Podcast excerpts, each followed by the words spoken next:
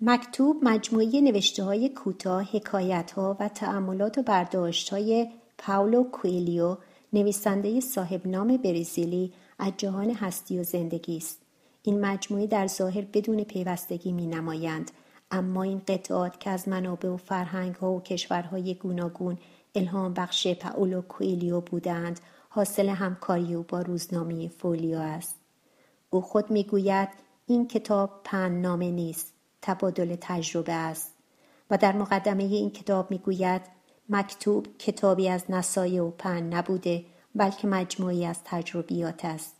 قسمت اعظم آموزش‌های استادم به من در طی یازده سال همزیستی در کنار یکدیگر است.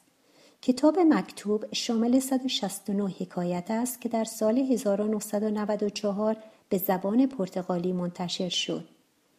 این خوانش به همت جمعی از دوستان شنوایی شناس برای عرضه به فریختگان کشور، به ویژه نابینایان، از روی متن ترجمه خانم سوسن اردکانی انجام شده است که در سال هزار و سیصد و هشتاد و سه توسط انتشارات نگارستان کتاب منتشر شده است.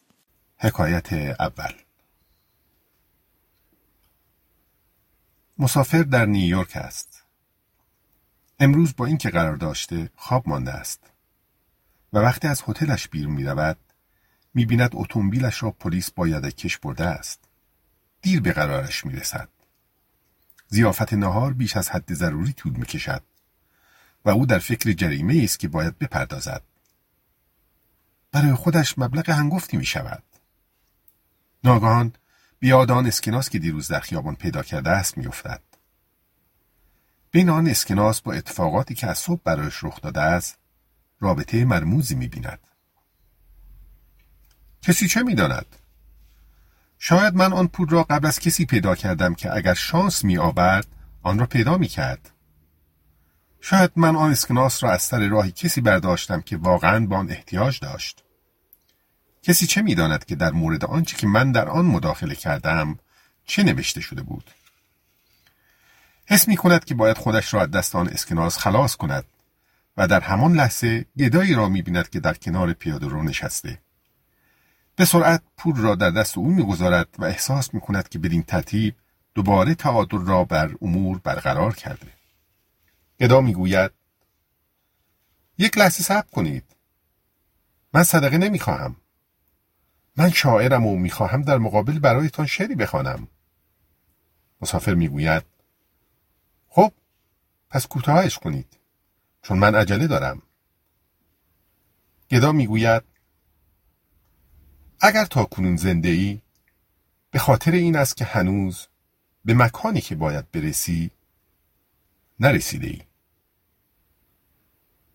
حکایت دوم.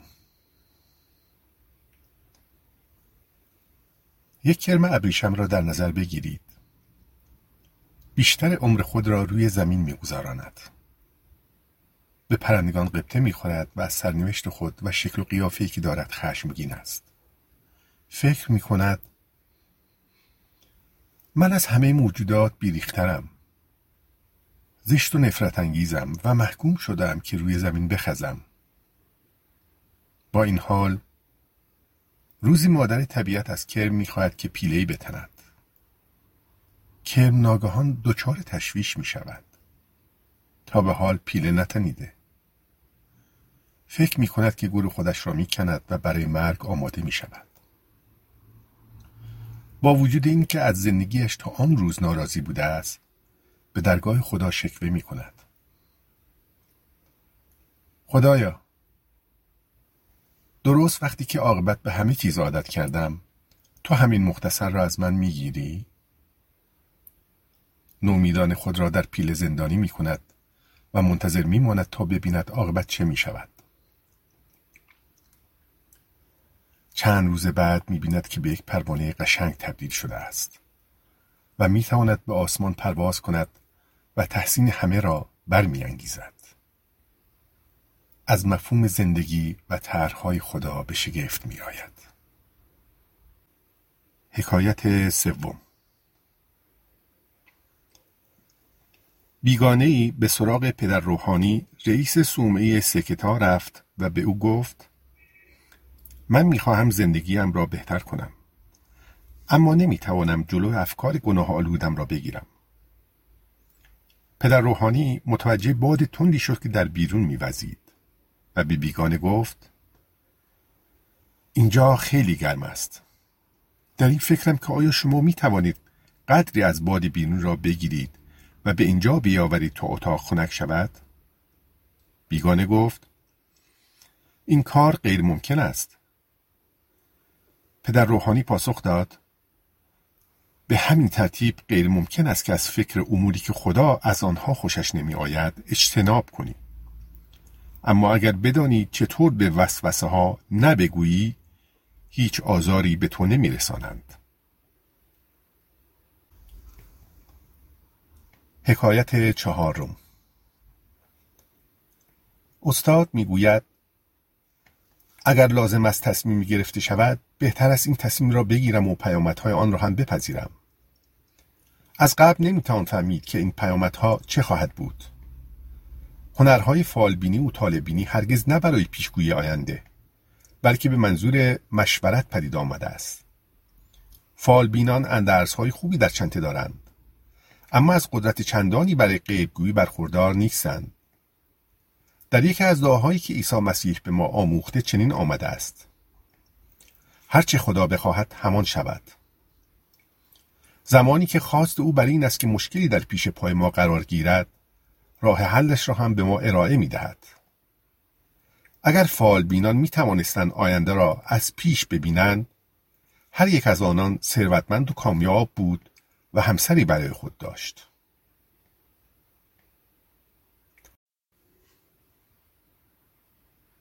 حکایت پنجم. شاگردی خود را به استادش رساند و گفت: سالهاست که به دنبال روشنی می گردم و حس می کنم که به آن نزدیک شدم، اما لازم است بدانم قدم بعدی که باید بردارم چیست.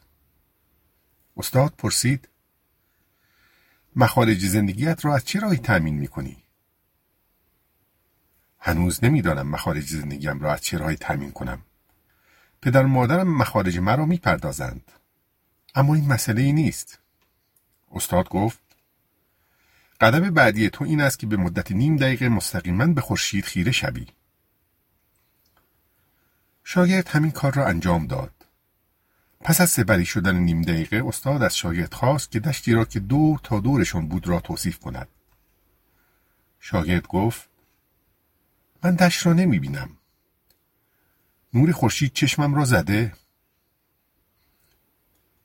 کسی که فقط دنبال نور می‌گردد و از زیر بار مسئولیت‌های خودشانی خالی می‌کند، هرگز به روشنایی نخواهد رسید. همانطور که کسی که مستقیماً به خورشید چشم بدوزد، عاقبت کور خواهد شد. و به این ترتیب استاد او را روشن کرد. حکایت ششم. مردی که از میان دره‌ای در کوه‌های پیرنه می‌گذشت، به چوپان پیری برخورد که از غذای خود به او تعارف کرد. با هم غذا خوردند و مدتی دراز در کنار هم نشستند و درباره زندگی گپ زدند.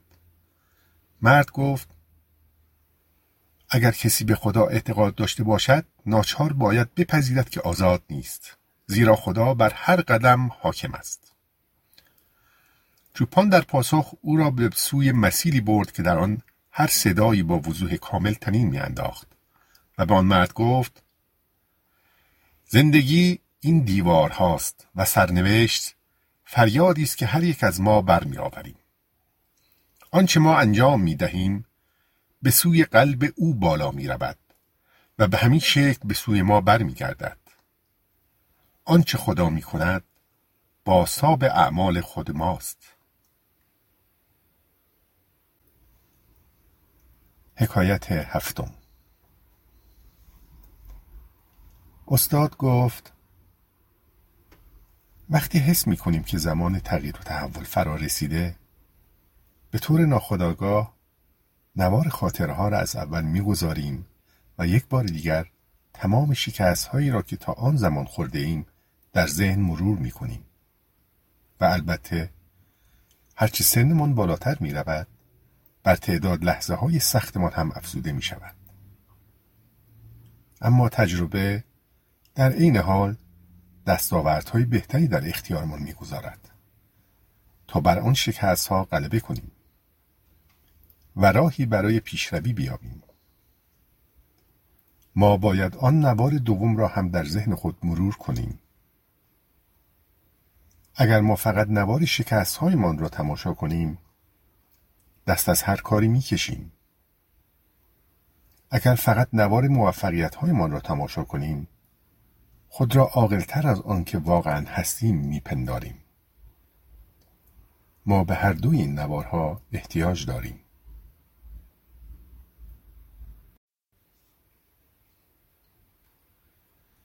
حکایت هشتم.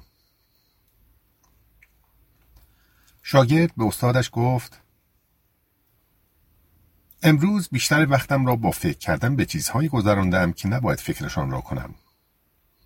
به طرف چیزهایی تمایل پیدا کردم که نباید به آنها متمایل شوم و نقشه‌هایی کشیدم که نباید بکشم. استاد از شاگرد دعوت کرد که با هم در جنگل پشت خانه اش قدم بزنند. در راه به گیاه اشاره کرد و از شاگرد پرسید که آیا اسم آن را می داند؟ شاگرد گفت: بلادون. برگهایش می تواند هر کسی را که آنها را می خورد بکشد. استاد گفت: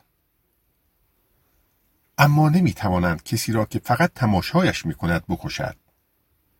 همه تمایلات منفی هم همین طورند. اگر اجازه ندهی که تو را بفریبند، نمی توانند هیچ آزاری به تو برسانند. حکایت نه. یک سلسله کوه بین فرانسه و اسپانیا کشیده شده. در یکی از این کوه‌ها دهکده‌ای به نام آرگلس قرار دارد. در آن دهکده تپه‌ای است که به طرف دره‌ای سرازیر می‌شود. هر روز بعد از ظهر پیرمردی از آن تپه بالا می‌رود و پایین می‌آید. نخستین بار که مسافر به آرگلس رفت، این را نمی‌دانست. در سفر دوم متوجه شد که در راه به آن پیرمرد برمی‌خورد. مسافر هر بار که به آن دهکده می‌رفت، به جزئیات بیشتری از وجود آن مرد توجه می‌کرد. لباسش، کلاه بره‌اش، عصایش، عینکش. این روزها هر بار که مسافر به فکر آن دهکده می‌افتد، آن پیرمرد را هم به خاطر می‌آورد. هرچند که پیرمرد از این موضوع خبر ندارد. مسافر تا به حال فقط یک بار با آن پیرمرد حرف زده است. او به شوخی به آن پیرمرد گفت: شما فکر می‌کنید که خدا در این کوه‌های زیبای دور ماست؟ پیرمرد گفت: خدا در هر مکانی که پذیرای او باشند هست. حکایت ده. شبی استاد با شاگردانش جلسه گذاشت و از آنان خواست که آتشی برافروزند تا دور آن بنشینند و گپ بزنند. او گفت: راه معنویت مثل آتشی است که در مقابل ما می سوزد. آن که می خواهد آتش را برافروزد ناچار است دود نامطبوعی را تحمل کند که نفس کشیدن را برایش دشوار می کند و اشکش را در می آورد. به این ترتیب است که به ایمان خود از نو پی می برد. در هر حال زمانی که آتش افروخته شد، دود از بین می رود و شعله های آتش همه چیز را در اطراف خود روشن می کند و گرمی و آرامش می بخشد. یکی از شاگردان پرسید: اما اگر شخص دیگری آتش را برای او روشن کند چطور؟ و اگر کسی به ما کمک کند که دود نخوریم؟ کسی که این کار را انجام دهد استاد واقعی نیست. استاد می تواند آتش را هر جا که بخواهد ببرد و یا هر زمان که دلش بخواهد خاموش کند. و چون به هیچ کس طرز روشن کردن آتش را یاد نداده است، بعید نیست که همه را در تاریکی به حال خود رها کند. حکایت یازده.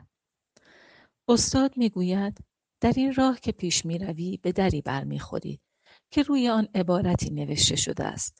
نزد من برگرد و بگو که آن عبارت چه بود. شاگرد از دل و جان به جستجو میپردازد تا اینکه روزی به در میرسد و بعد نزد استاد برمیگردد و میگوید: نوشته شده بود این غیر ممکن است. استاد میپرسد: روی دیوار نوشته شده بود یا روی در؟ شاگرد پاسخ می‌دهد: روی در. خب پس دستت را روی دستگیره بگذار و آن را باز کن. شاگرد همین کار را کرد، چون عبارت روی در نوشته شده بود. با فشار دادن در، آن عبارت هم قدری کنار رفت. با باز شدن کامل در، آن عبارت دیگر در مقابلش نبود و او به راه خود ادامه داد. حکایت دوازده. استاد میگوید چشمانتان را ببندید و یا حتی با چشمان باز صحنه‌ای را که میگویم مجسم کنید. یک دسته پرنده در حال پروازند. حالا به من بگویید که چند پرنده میبینید؟ پنج تا، یازده تا، شانزده تا. جواب هر چه باشد، در حالی که برای همه سخت است که بگویند چند تا پرنده دیدند. همین تجربه کوچک یک چیز را کاملا روشن می کند. شما می توانید یک دسته پرنده را مجسم کنید، اما تعداد پرندگان این دسته از کنترل شما خارج است. با این حال صحنه روشن، مشخص و دقیق بود. پس باید جوابی برای این سوال وجود داشته باشد. چه کسی تعیین کرد که چند پرنده باید در صحنه خیال باشند؟ آن کس شما نبودید. حکایت سیزده. مردی تصمیم گرفت به دیدار زاهد خلوت نشینی که شنیده بود در همان اطراف صومعه سکتا زندگی می کند برود. عاقبت بعد از مدتی سرگردانی در بیابان به آن راهب رسید و به او گفت: می خواهم بدانم نخستین قدمی که در راه معنویت باید برداشت چیست؟ زاهد آن مرد را بر سر چاه کوچکی برد و به او گفت که به عکس خود در آب نگاه کند. مرد در صدد انجام این کار برآمد، اما هر بار سعی می کرد عکس خود را در آب ببیند، راهب سنگریزه هایی در آب می انداخت و سطح آب را مغشوش می کرد. مرد گفت: اگر این سنگریزه ها را همین طور بیاندازید نمی توانم صورتم را در آب ببینم.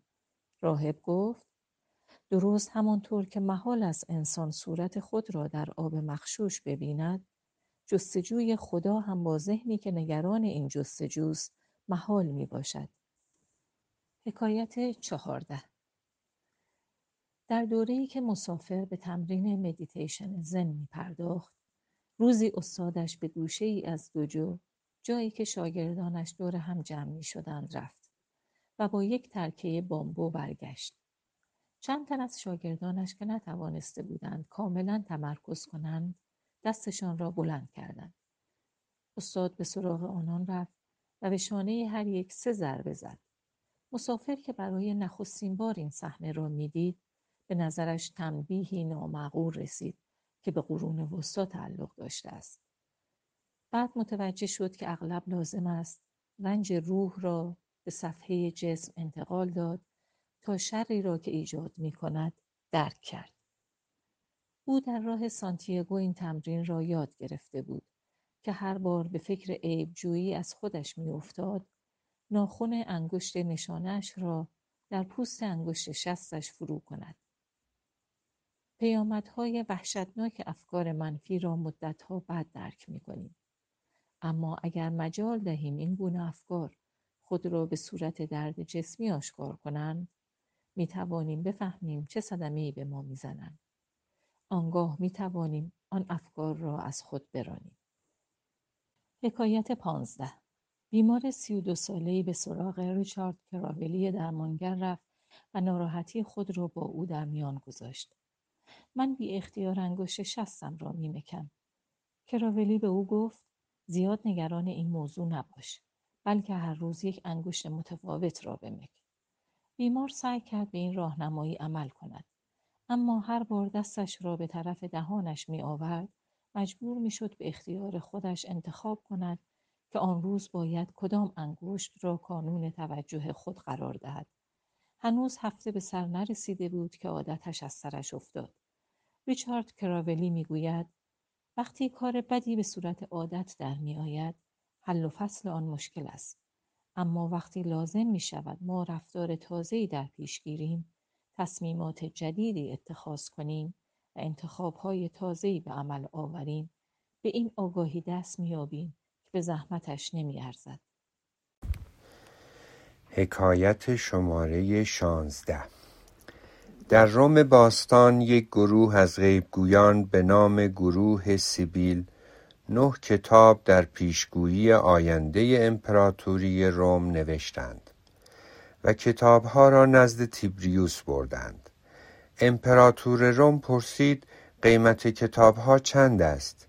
سیبیل ها پاسخ دادند یکصد سکه طلا. تیبریوس با خشم آنان را از حضور خود راند. سیبیل ها سه تا از کتاب ها را سوزاندند و بازگشتند و به تیبریوس گفتند هنوز هم قیمتشان یکصد سکه طلاست. تیبریوس خندید و قبول نکرد. آخر چرا برای شش کتاب باید پول نه کتاب را میداد؟ سیبیل ها سه کتاب دیگر را هم سوزاندند و با سه کتاب باقی مانده برگشتند و گفتند قیمت کتاب ها هنوز یکصد سکه طلاست. کنجکاوی بر تیبریوس غلبه کرد و او تصمیم گرفت این پول را بپردازد، اما فقط توانست قسمتی از آینده امپراتوری خود را بخواند. استاد میگوید یک بخش مهم از زندگی این است که وقتی فرصت‌ها به ما عرضه می‌شوند چانه نزنیم.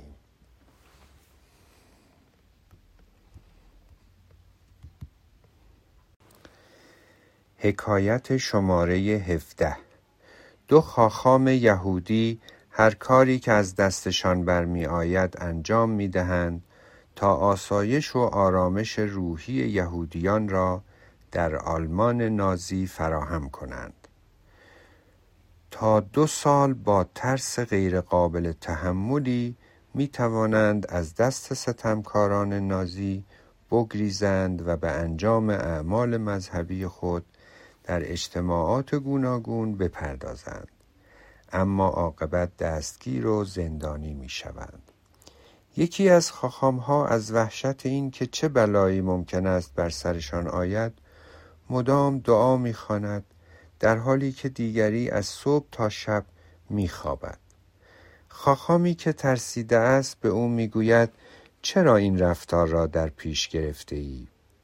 دیگری پاسخ می دهد برای حفظ قدرتم، میدانم که بعداً با آن نیاز پیدا میکنم. مگر تو نمیترسی؟ ما نمیدانیم که چه بلایی بر سرمان خواهد آمد. من هم تا زمانی که دستگیر شدیم میترسیدم. حالا که زندانی هستم، ترس از این که چه بلایی بر سرمان خواهد آمد چه فایده ای دارد؟ زمان ترس سپری شده است. الان زمان امید است. حکایت شماره هجده. استاد میگوید رغبت همون چیزی که مردم مدت مدیدی در مورد آن تردید داشتند و از خود پرسیدند که چند تا کار را به خاطر رغبت نداشتن انجام ندادند و چند تا را به خاطر خطراتش. یک مثال از آنچه که با رغبت نداشتن اشتباه می‌گیریم صحبت با غریبه هاست، چه یک گفتگو باشد یا یک تماس ساده یا درد دل. ما به ندرت با غریبه ها صحبت می‌کنیم و همیشه می‌گوییم اینطور بهتر است. به این ترتیب کار به آنجا ختم می‌شود که نه کمکی به کسی می‌کنیم و نه زندگی به ما کمکی می کند. فاصله گرفتنمان از مردم سبب می شود که مهم و مطمئن از خود جلوه کنیم، اما در واقع نگذاشته ایم صدای فرشتمان از طریق کلمات دیگران به گوشمان برسد.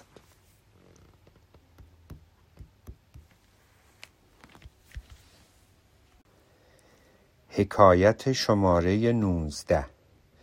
روزی از زاهد سال خورده خلوت نشینی دعوت شد که به دربار قدرتمندترین پادشاه عصر خود برود. پادشاه به زاهد گفت من به قدیسی که میتواند به چیزی به این کمی قانع باشد غبطه میخورم. زاهد به او پاسخ داد من به اعلی حضرت غبطه میخورم که به چیزی حتی کمتر از مال من قانع است. به پادشاه برخورد و او پرسید منظورتان چیست؟ تمام این مملکت مال من است. زاهد سالخورده گفت دقیقاً همین طور است.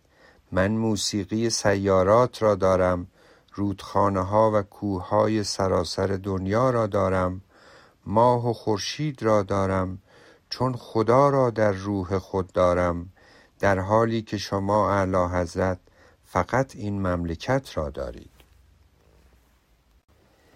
حکایت شماره بیست. سوارکاری به دوستش گفت بیا به کوهی برویم که خدا در آنجاست.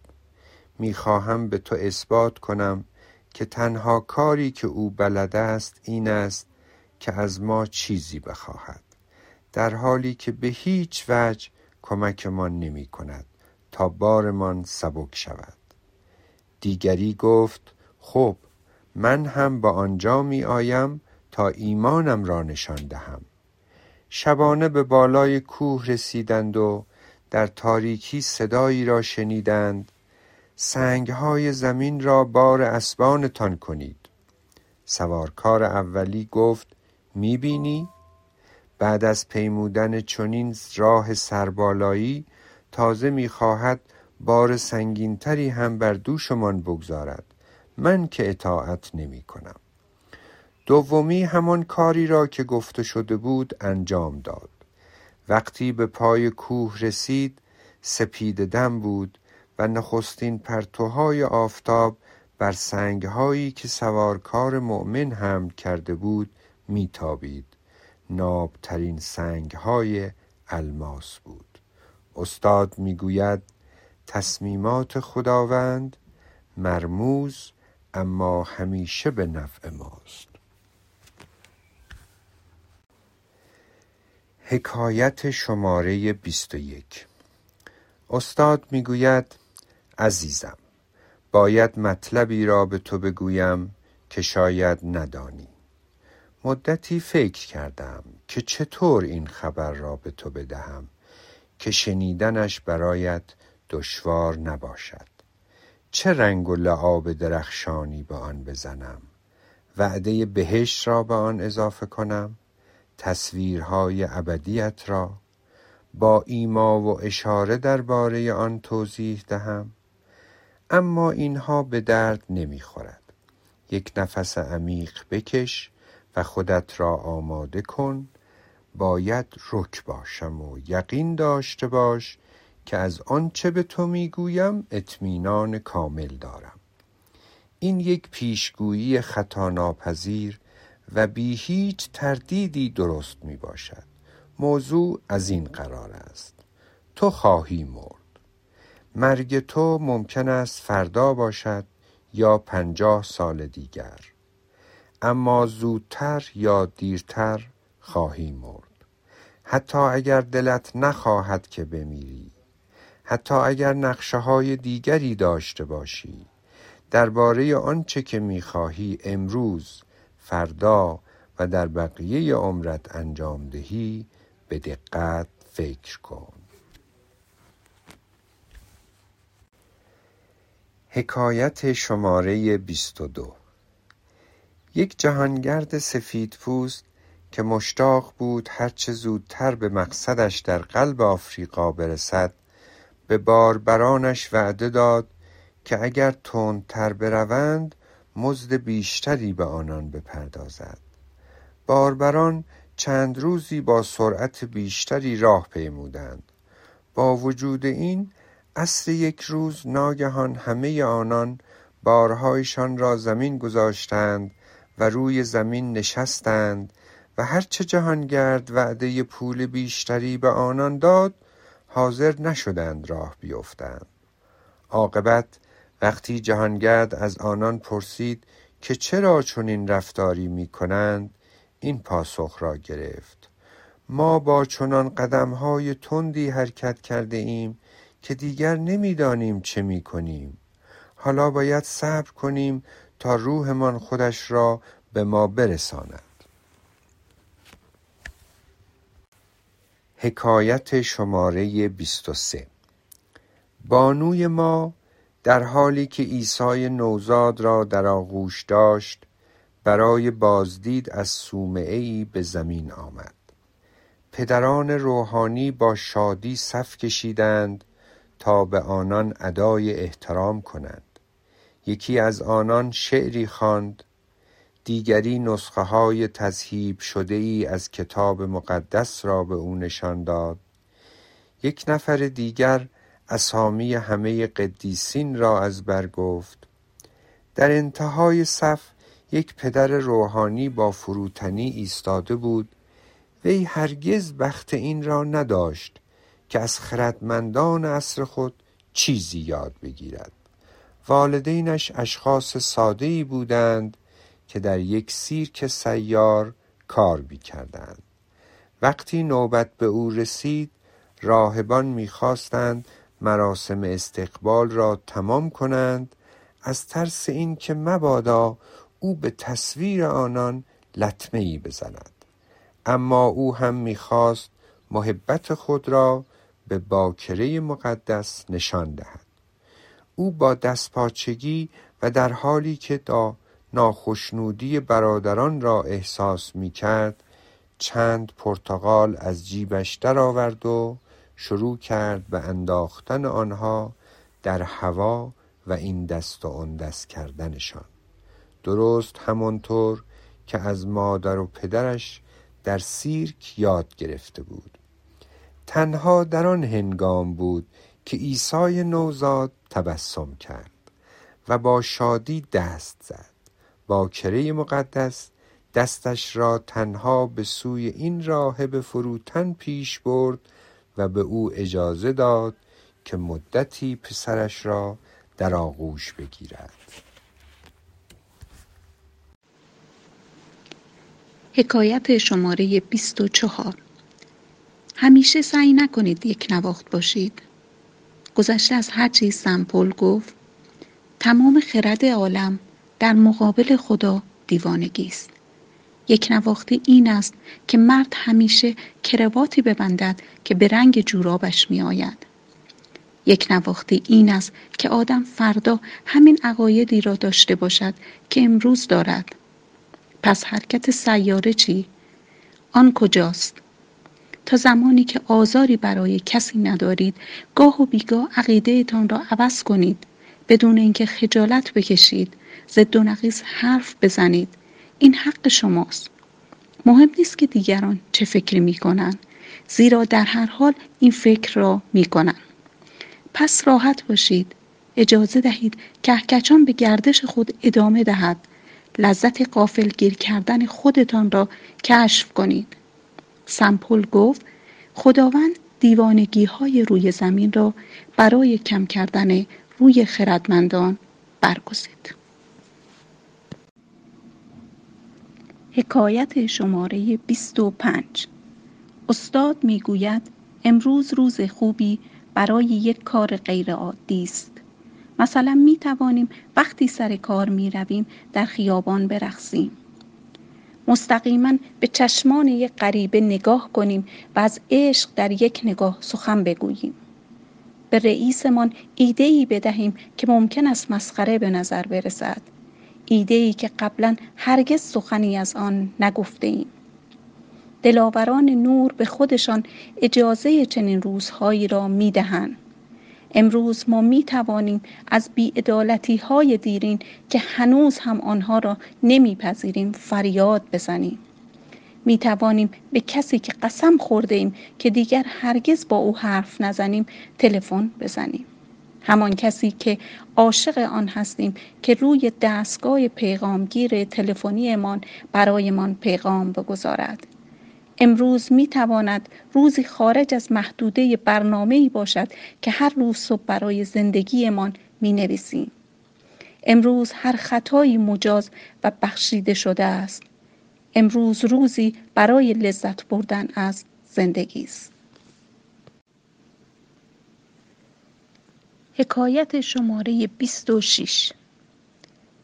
راجر پمروز دانشمند با تعدادی از دوستانش قدم میزد. و با شور و هیجان صحبت میکرد. فقط وقتی میخواست از وسط خیابان رد شود سکوت کرد.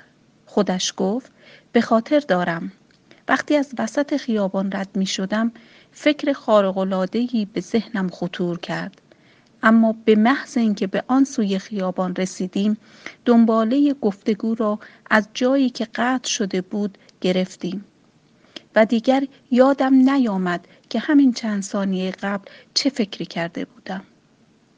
بعد از ظهر آن روز پمروز بدون اینکه بداند چرا احساس شادی می کرد گفت احساس می کردم که چیزی بر من آشکار شده است. تصمیم گرفت مروری بر تک تک دقایق آن روز کند و وقتی لحظه ای را به خاطر آورد که از وسط خیابان می گذشت آن فکر به ذهنش بازگشت. این بار آن را نوشت. نظریه سیاه چاله ها بود که در فیزیک امروز نظریه انقلابی به شمار می آید و به خاطر این دوباره به ذهنش برگشت که پمروز موفق شد سکوتی را به یاد بیاورد که همیشه در هنگام عبور از وسط خیابان به دامان آن می افتیم. حکایت شماره بیست و هفت. آنتوان در بیابانی زندگی می کرد که مرد جوانی به او رسید و گفت پدر هرچه داشتم فروختم و پولش را به فقرا دادم. فقط چند تکه چیز نگه داشتم که برای زندگی در اینجا به دردم می خورد. دلم می خواهد شما راه رستگاری را نشانم دهید. آنتوان قدیس از آن جوان خواست که همان چند تکه چیزی را هم که نگه داشته بود بفروشد و با پول آن مقداری گوشت از شهر بخرد و در مراجعت از شهر گوشتها را با نخ به بدنش ببندد. جوان مطابق این راهنمایی عمل کرد. هنگامی که به بیابان برمیگشت، سگ‌ها و بازها به هوای گوشت به او حمله کردند. وقتی به پدر روحانی رسید گفت من آمدم و بدن مجروح و لباس پاره‌اش را به او نشان داد.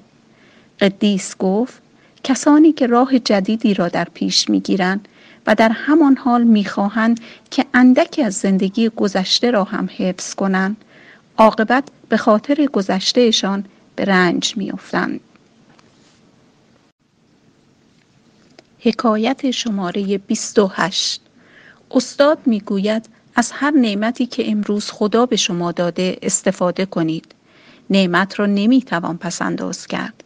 هیچ بانکی وجود ندارد که ما بتوانیم نعمت‌هایی را که دریافت کرده ایم به آن بسپاریم تا هر زمان که صلاح می‌دانیم از آنها استفاده کنیم.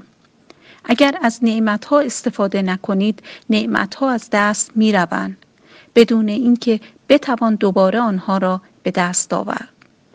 خدا وقتی به زندگی ما وارد می شود با آگاهی از اینکه ما هنرمندان خلاقی هستیم یک روز به ما گل می دهد تا مجسمه بسازیم. روز دیگر قلمو و بوم نقاشی یا قلم برای نوشتن به ما می دهد، ولی ما هرگز نمی توانیم از گل بر روی بوم نقاشی ما استفاده کنیم نه از قلم در مجسمه سازی. هر روز معجزه خودش را دارد. نعمتها را بپذیرید، کار کنید و آثار هنری کوچک خودتان را همین امروز بیافرینید. فردا نعمتهای دیگری دریافت خواهید کرد. حکایت شماره بیست و نه. صومعه‌ای کنار رود پیترا در وسط سبززار زیبایی قرار گرفته است که در بین دشت‌های خشک و بیبار آن منطقه از اسپانیا یک آبادی واقعی است. در آنجا رود کوچک جریان شدیدی پیدا می‌کند و تبدیل به ده‌ها آبشار بزرگ می‌شود. مسافر که در آنجا قدم می‌زند و به آهنگ آب گوش می‌دهد، ناگهان متوجه غاری در پشت یکی از آبشارهای بزرگ می‌شود. به دقت به صخره‌هایی که بر اثر مرور ایام فرسوده شده‌اند نگاه می‌کند و به شکل‌های زیبایی که طبیعت با بردباری آفریده خیره می‌شود و شعری از رابیندرانات تاگور را که بر روی قطع سنگی کنده شده می‌بیند. آنچه به این صخره‌ها چنین زیبایی و کمال بخشیده چکش نبوده، بلکه آب این کار را با رقص و آواز دلانگیزش انجام داده است. جایی که نیروی زور فقط می‌تواند خراب کند، ملایمت می‌تواند مجسمه‌ای بسازد. حکایت شماره سی.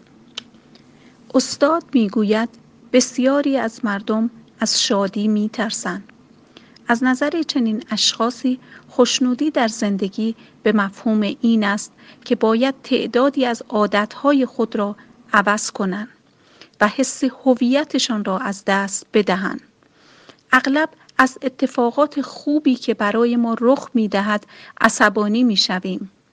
آنها را نمیپذیریم، چون پذیرفتن آنها به ما این احساس را میدهد که به خدا بدهکاریم.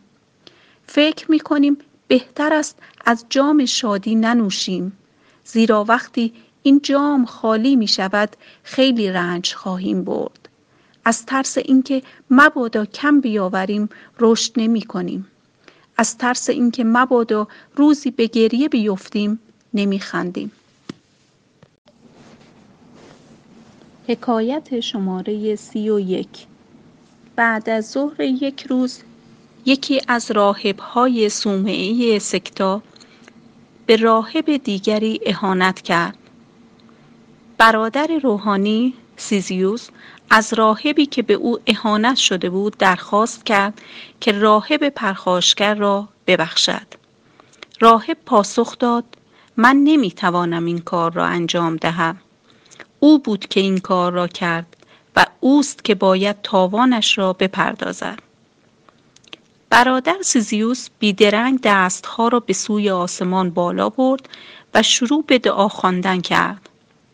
بارالها، ما دیگر به تو احتیاجی نداریم. حالا می توانیم پرخاشگر را وادار کنیم که تاوان اهانت خود را بپردازد. حالا می توانیم به دست خودمان انتقام بگیریم و از عهده خیر و شر براییم. پس تو هم دیگر می توانی ما را به حال خودمان بگذاری. هیچ مشکلی هم پیش نمی آید. راهب شرمنده شد و بیدرنگ برادر خود را بخشید. حکایت سی و دو.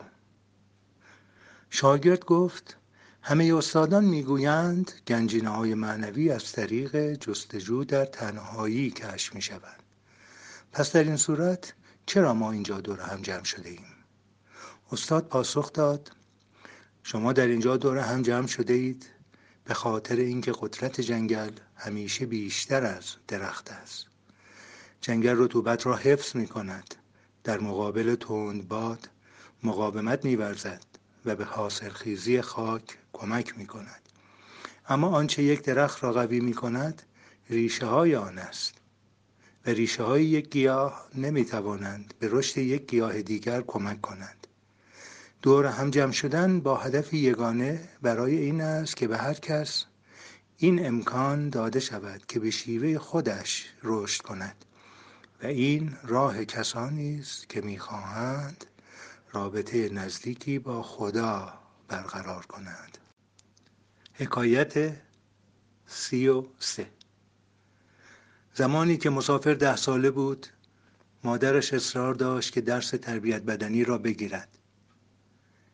یکی از فعالیت‌های تربیت بدنی مستلزم این بود که از بالای یک پل به درون یک رودخانه بپرد. روزهای اول از ترس فلج می شد. هر روز ته صف می ایستاد و هر بار که یکی از نفرات جلویی به درون آب شیرجه می رفت رنج می کشید، چون به زودی نوبت او می شد. روزی معلم که متوجه ترس او شده بود وادارش کرد که نفر اول صف باشد. با وجود اینکه هنوز هم می ترسید، این کار به قدری سریع انجام شد که وحشتش جای خود را به شجاعت داد. استاد میگوید اغلب می توانیم کاری را سر فرصت انجام دهیم، اما موقعیت هایی هم پیش می آید که باید آستین ها را بالا بزنیم و قضیه را حل و فصل کنیم. در چنین مواردی هیچ کاری بدتر از این دست آن دست کردن نیست. حکایت سی و چهارم. یک روز صبح بودا در بین شاگردانش نشسته بود که مردی به جمع آنان نزدیک شد و پرسید: آیا خدا وجود دارد؟ بودا پاسخ داد: بله، خدا وجود دارد. بعد از نهار سر کله مرد دیگری پیدا شد که پرسید: آیا خدا وجود دارد؟ بودا پاسخ داد: نه، خدا وجود ندارد. اواخر روز مرد سومی همین سوال را از بودا پرسید.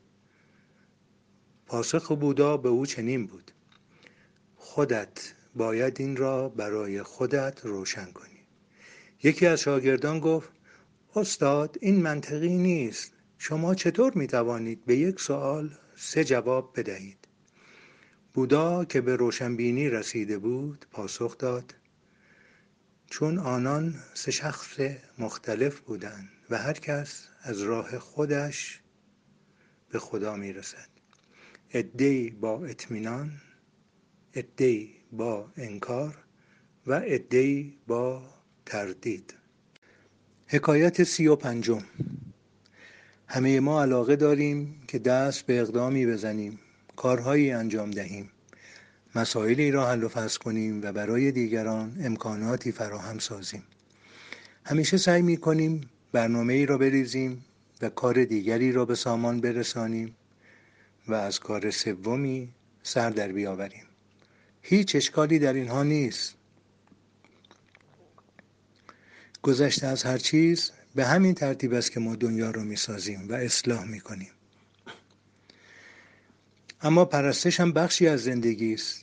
گاه و بیگاه دست از کار کشیدن، گریزی از خود زدن، ساکت در مقابل خدا ایستادن، سجده کردن با جسم و روح، بدون تقاضای چیزی، بدون هیچ اندیشه‌ای، حتی بدون ابراز سپاس از چیزی، صرفاً احساس کردن گرمای عشقی که ما را احاطه کرده است. در چنین لحظه هایی ممکن است اشکهایی که انتظارشان را نمی کشیدیم پدیدار شوند. اشکهایی از سر شادی، نه غم. تعجب نکنید، این اشکها نعمت هستند و روح شما را پاک می کنند. حکایت سی و ششم. استاد می گوید: اگر باید گریه کنی مثل یک بچه گریه کن. تو هم روزگاری بچه بودی و یکی از نخستین چیزهایی که در زندگی یاد گرفتی گریستن بود. زیرا گریه بخشی از زندگی است. هرگز فراموش نکن که تو آزاد هستی و نشان دادن احساسات هیچ خجالتی ندارد. فریاد بزن، با صدای بلند گریه کن، هر قد دلت میخواهد سر و صدا کن، چون بچه ها این طور گریه میکنند. آنها سریعترین راه آرام کردن خود را هم بلدند. آیا هرگز توجه کرده ای که چطور می شود که بچه ها دست از گریه می کشند؟ وقتی چیزی توجهشان را جلب می کند، گریهشان بند می آید. چیزی آنان را به طرف ماجرای بعدی فرا می خواند. بچه ها به سرعت دست از گریه می کشند. در مورد تو هم همینطور خواهد بود. فقط به شرط این که بتوانی مثل بچه ها گریه کنیم. حکایت سی و هفت. مسافر با یکی از دوستانش که یک خانم وکیل در فورت لادردیل است ناهار میخورد. مرد مست شنگولی از میز بغلی اصرار دارد که با آن خانم حرف بزند. آن خانم که مشغول صرف ناهار است در یک آن از مرد میخواهد که آرام بگیرد، اما آن مرد میگوید: چرا؟ من طوری از عشق حرف میزنم که یک شخص هوشیار هرگز حرف نمیزند. من خوشحالم. من سعی میکنم با بیگانگان گفتگو کنم. این کار چه اشکالی دارد؟ آن خانم گفت الان وقتش نیست. و مرد گفت منظورتان این است که فقط اوقات خاصی وقت نشان دادن شادی آدم است؟ بعد از شنیدن این سخن آن خانم از او دعوت کرد که سر میز آنان برود. حکایت سی و هشتم. استاد میگوید ما باید مراقب جسم خود باشیم. جسم معبد روح مقدس و سزاوار احترام و مهربانی ماست. باید از وقت خود به بهترین نحو استفاده کنیم. باید به خاطر رویاهای خود بجنگیم و تمام تلاشمان را برای رسیدن به این هدف به کار بندیم. اما نباید فراموش کنیم که زندگی از لذت‌های کوچک ساخته می‌شود. این لذت‌ها به این خاطر در اینجا نهاده شده‌اند تا ما را بر سر شوق بیاورند و در جستجویمان کمکمان کنند. در این لحظه هاست که کشمکش‌های روزانه ما به پایان می‌رسد. شاد بودن گناه نیست. هیچ اشکالی ندارد که گاه و بیگاه بعضی از قوانین مربوط به برنامه غذایی، خواب و شادی را نقض کنیم. از خودتان انتقاد نکنید که چرا گاهی وقتتان را به خاطر چیزهای کوچک تلف می‌کنید. همین لذت‌های کوچک هستند که ما را بر سر شوق می‌آورند. حکایت سی و نهم. آرتور رابینشتاین، نوازنده پیانو، که برای صرف ناهار در یک رستوران درجه یک در نیویورک با دوستانش قرار داشت، هنوز نیامده بود. دوستانش کم کم نگران می شدند تا اینکه عاقبت سر کله رابینشتاین همراه یک دختر موبور تماشایی که یک سوم سن و سال او را داشت پیدا شد. آن روز رابینشتاین که همیشه به خست معروف بود، با سفارش گرانترین غذا و نوشابه همه دوستانش را غافلگیر کرد و پس از صرف غذا با چهره‌ای گشاده صورت حساب را پرداخت. سپس به دوستانش گفت میبینم که همه شما غافلگیر شده اید، اما من امروز برای تهیه وصیت‌نامه‌ام نزد وکیل رفتم. پول خوبی برای دخترم و بستگانم گذاشتم. مبلغ سخاوتمندانه‌ای هم به مؤسسات خیریه اهدا کردم. اما ناگهان یادم آمد که خودم را در وصیت‌نامه‌ام نگنجاندم و همه چیز مال بقیه می شود. به همین دلیل تصمیم گرفتم که نسبت به خودم سخاوت بیشتری به خرج دهم. حکایت چهلم.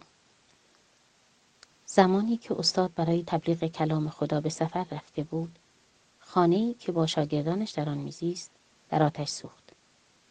یکی از شاگردانش گفت او خانه را به ما سپرد و ما درست از آن مراقبت نکردیم. بیدرنگ دست به کار شدند تا خانه را دوباره بر آنچه که از آتش سوزی بر جای مانده بود بسازند. اما استاد زودتر از موعدی که انتظارش را میکشیدند برگشت و دید که آنان چه میکردند. او با خوشحالی گفت خب از قرار معلوم که خانه نو میسازید. یکی از شاگردان دست باچه شد و جریان واقعه را برای او تعریف کرد و گفت که جایی که با هم در آن زندگی می‌کردند در آتش سوخته است. استاد گفت سر در نمی‌آورم. تنها چیزی که من می‌بینم مردانی هستند که به زندگی ایمان دارند و فصل تازه‌ای را آغاز کردند. کسانی که همه چیزشان را از دست داده‌اند وضعشان بهتر از سایرین است، زیرا از آن پس همه چیز فقط می‌تواند رو به پیشرفت باشد. حکایت چهل و یک.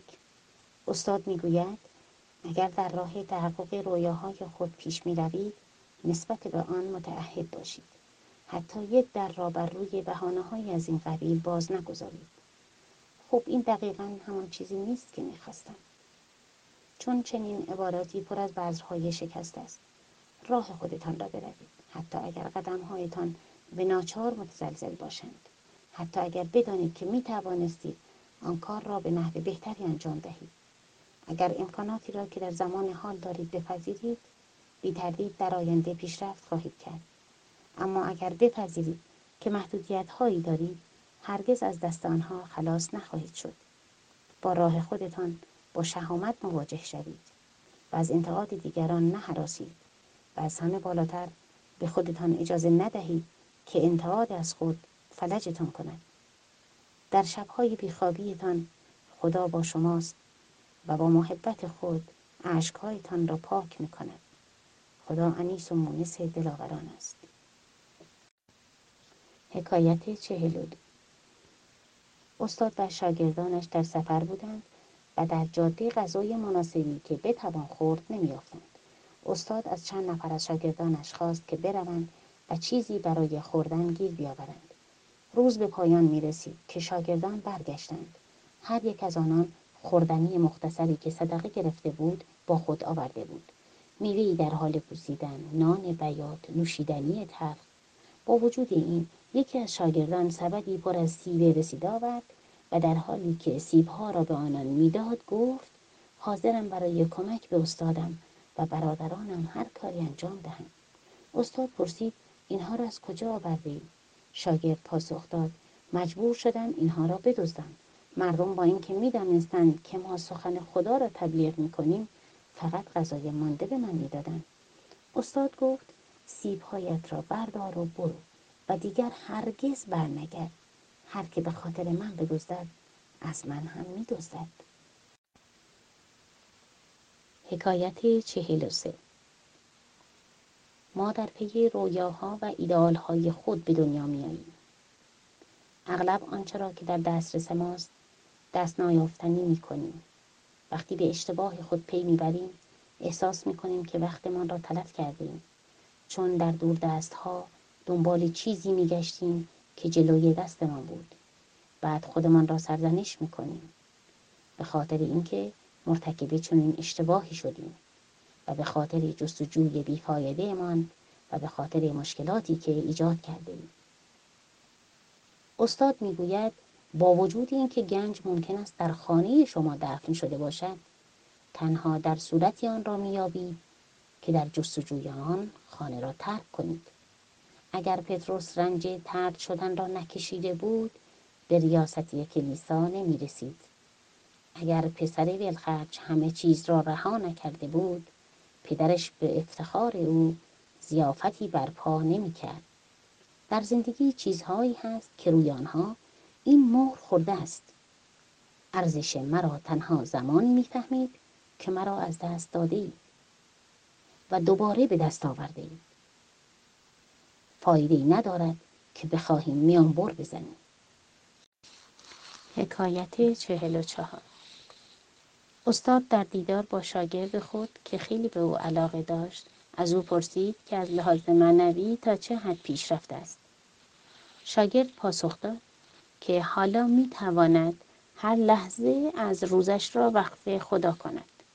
استاد گفت: خب پس تنها چیزی که باقی مانده این است که دشمنانت را ببخشی. شاگرد یک خورد نگاهی به استاد انداخت و گفت: اما این کار لازم نیست.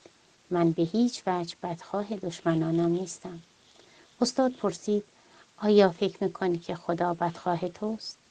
شاگرد پاسخ داد: البته که نه. با این حال از او تقاضای بخشش میکنی، مگر نه؟ همین کار را با دشمنانت انجام بده، هرچند که به هیچ وجه بدخواه آنان نیستی. کسی که میبخشد دل خودش را میشوید و معطر میکند. حکایت چهل و پنج. ناپلئون جوان در بمباران شدید تولون مثل بیدی در باد می‌لرزید. سربازی او را در آن حال دید و به همرزم خود گفت: نگاهش کن، از ترس دارد می‌میرد. ناپلئون جواب داد: بله، من می‌ترسم، اما به جنگ ادامه می‌دهم. اگر به اندازه نصف من ترسیده بودید، مدت‌ها قبل پا به فرار گذاشته بودید. استاد می‌گوید ترس نشانه بزدلی نیست. ترس است که به ما مجال می‌دهد در شرایط مختلف شجاع و متین باشیم. کسی که می‌ترسد و با وجود ترس به راه خود ادامه می‌دهد و نمی‌گذارد ترس مرعوبش کند، دلاوری خود را اثبات می‌کند. اما کسی که بدون در نظر گرفتن خطر خود را به کام دشواری‌ها می‌اندازد، فقط بی‌مسئولیتی خود را اثبات می‌کند. حکایت چهل و شش. مسافر در جشن یوحنای قدیس شرکت کرده، با همان چادرهایش، مسابقات تیراندازیش با تیر و کمان و غذاهای روستاییش. ناگهان دلغکی ادای او را در می آورد. مردم می خندند. مسافر هم می خندد و از دلغک دعوت می کند که با او فنجانی قهوه صرف کند. دلغک می گوید به زندگی متعهد باش. اگر زنده ای باید دستهایت را تکان دهی، جست و خیز کنی، سر و صدا راه بیاندازی، بخندی و با مردم حرف بزنی، چون زندگی دقیقاً نقطه مقابل مرگ است. مردن یعنی همیشه در یک حالت باقی ماندن. اگر بیش از حد آرام هستی زنده نیستی. حکایت چهل و هفت. شاگرد و استاد یک روز صبح در دشت قدم می زدند. شاگرد مدام می پرسید که برای تزکیه نفس باید چه غذایی خورد. و هرچه استاد اصرار می ورزید که همه خوردنی ها مقدس هستند، شاگرد این سخن را باور نمی کرد. آن روز هم شاگرد گفت باید غذایی وجود داشته باشد که ما را به خدا نزدیکتر کند. استاد گفت خب شاید حق با تو باشد. برای مثال آن قارچ‌ها در آنجا. شاگرد به هیجان آمد. فکر میکرد که قارچ او را تزکیه میکند و به حالت خلسه فرو میبرد. اما تا خم شد که یک قارچ را بکند فریاد زد اینها سمی هستند و بعد با وحشت افزود خوردن حتی یکی از این قارچ‌ها همان بود و مردن همان. استاد گفت خب من که هیچ خوردنی دیگری نمیشناسم که تو را به این سرعت نزد خدا ببرد.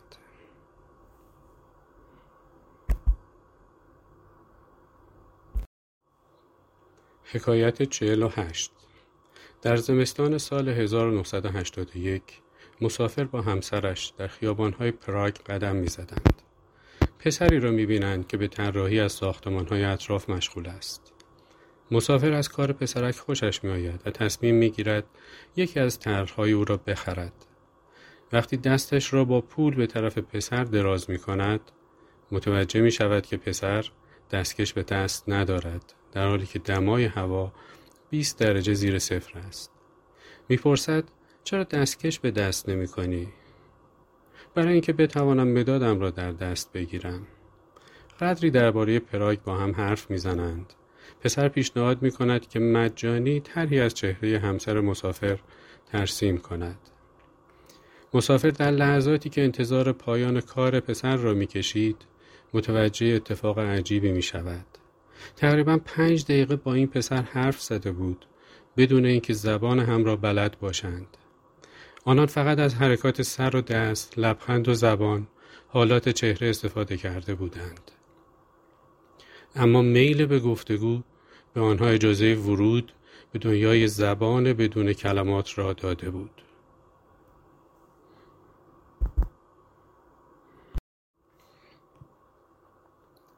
حکایت چهل و نه.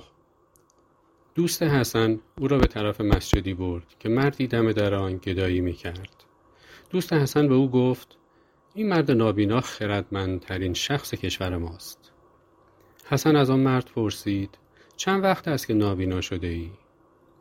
مرد پاسخ داد از وقتی به دنیا آمدم نابینا بودم. پس این همه خرد را از کجا آورده ای؟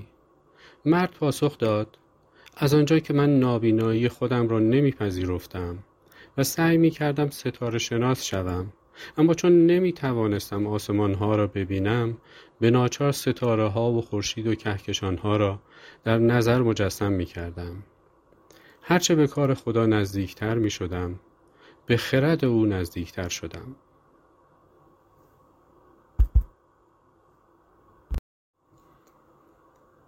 حکایت پنجاه.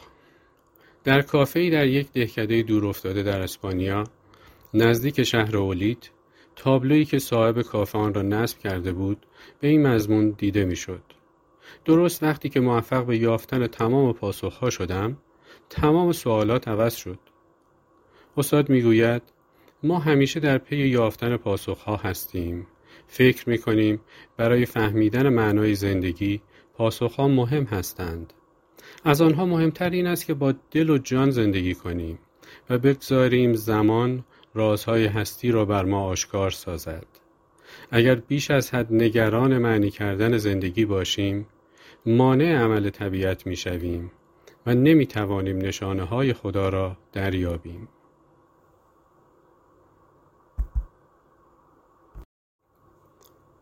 حکایت پنجاه و یک. در یکی از افسانه های استرالیایی، حکایت یک راهب بودایی آمده که با سه خواهر خود در راهی می رفت و به مشهورترین دلاور زمان خود برخورد. دلاور گفت: من مایلم با یکی از این سه دختر زیبا زندگی کنم. راهب گفت: اگر یکی از اینها ازدواج کند، آن دوتای دیگر قصه می خورند. من دنبال قبیله‌ای می گردم که مردانش مجاز باشند، سه تا زن بگیرند.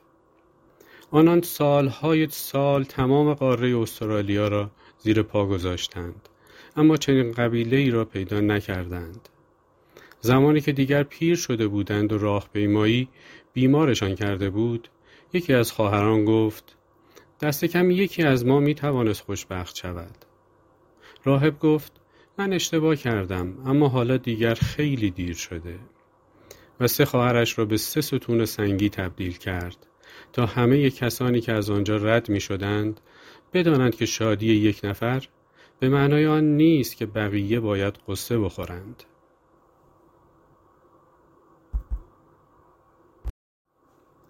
حکایت پنجاه و دو.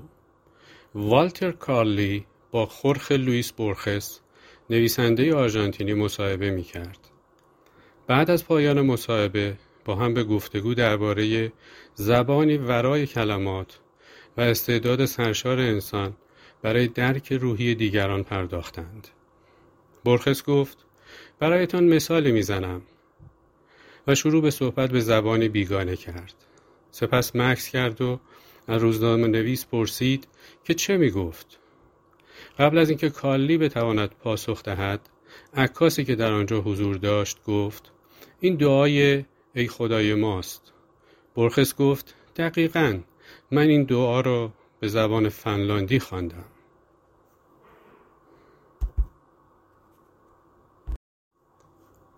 حکایت پنجاه و سه. مربی حیوانات در سیرک می تواند با حقه بسیار ساده‌ای فیل‌ها را زیر فرمان خود بگیرد. وقتی فیل هنوز بچه است، یکی از پاهای او را به تنه درختی می بندد. بچه فیل هر قدر هم زور بزند، نمی تواند خود را آزاد کند. کم کم به این ایده خو می گیرد که تنه درخت از او قوی تر است. وقتی بزرگ می شود و قدرت خارق‌العاده‌ای پیدا می کند، کافی است کسی با یک نخ پای او را به یک نهال ببندد. دیگر حتی سعی نمی کند خودش را آزاد کند. ما هم مثل آن فیل اغلب به بندهایی بسته شده ایم که به راحتی گسسته می شوند. اما چون از بچگی به قدرت تنه درخت واقعی عادت کرده ایم، جرأت نمی کنیم با آن در بیفتیم و نمی فهمیم که یک اقدام ساده شجاعانه تنها چیزی است که برای رسیدنمان به آزادی لازم است.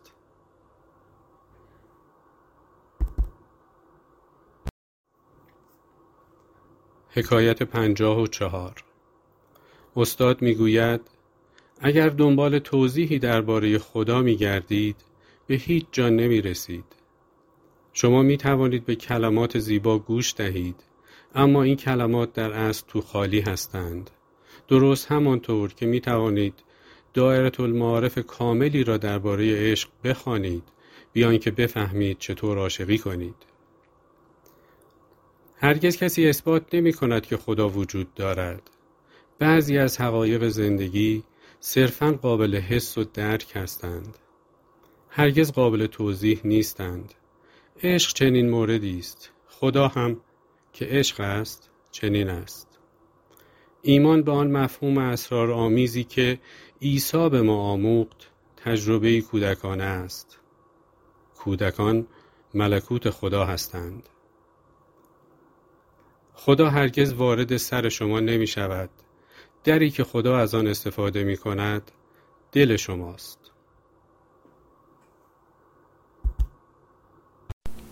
حکایت پنجاه و پنج. کشیشان همیشه میگفتند که پدر روحانی ژوزف به قدری دعا کرده که دیگر هیچ دغدغه‌ای ندارد، چون بر تمام شهوات مسلط شده. این سخنان به گوش یکی از مردان خردمند صومعه سکتا رسید.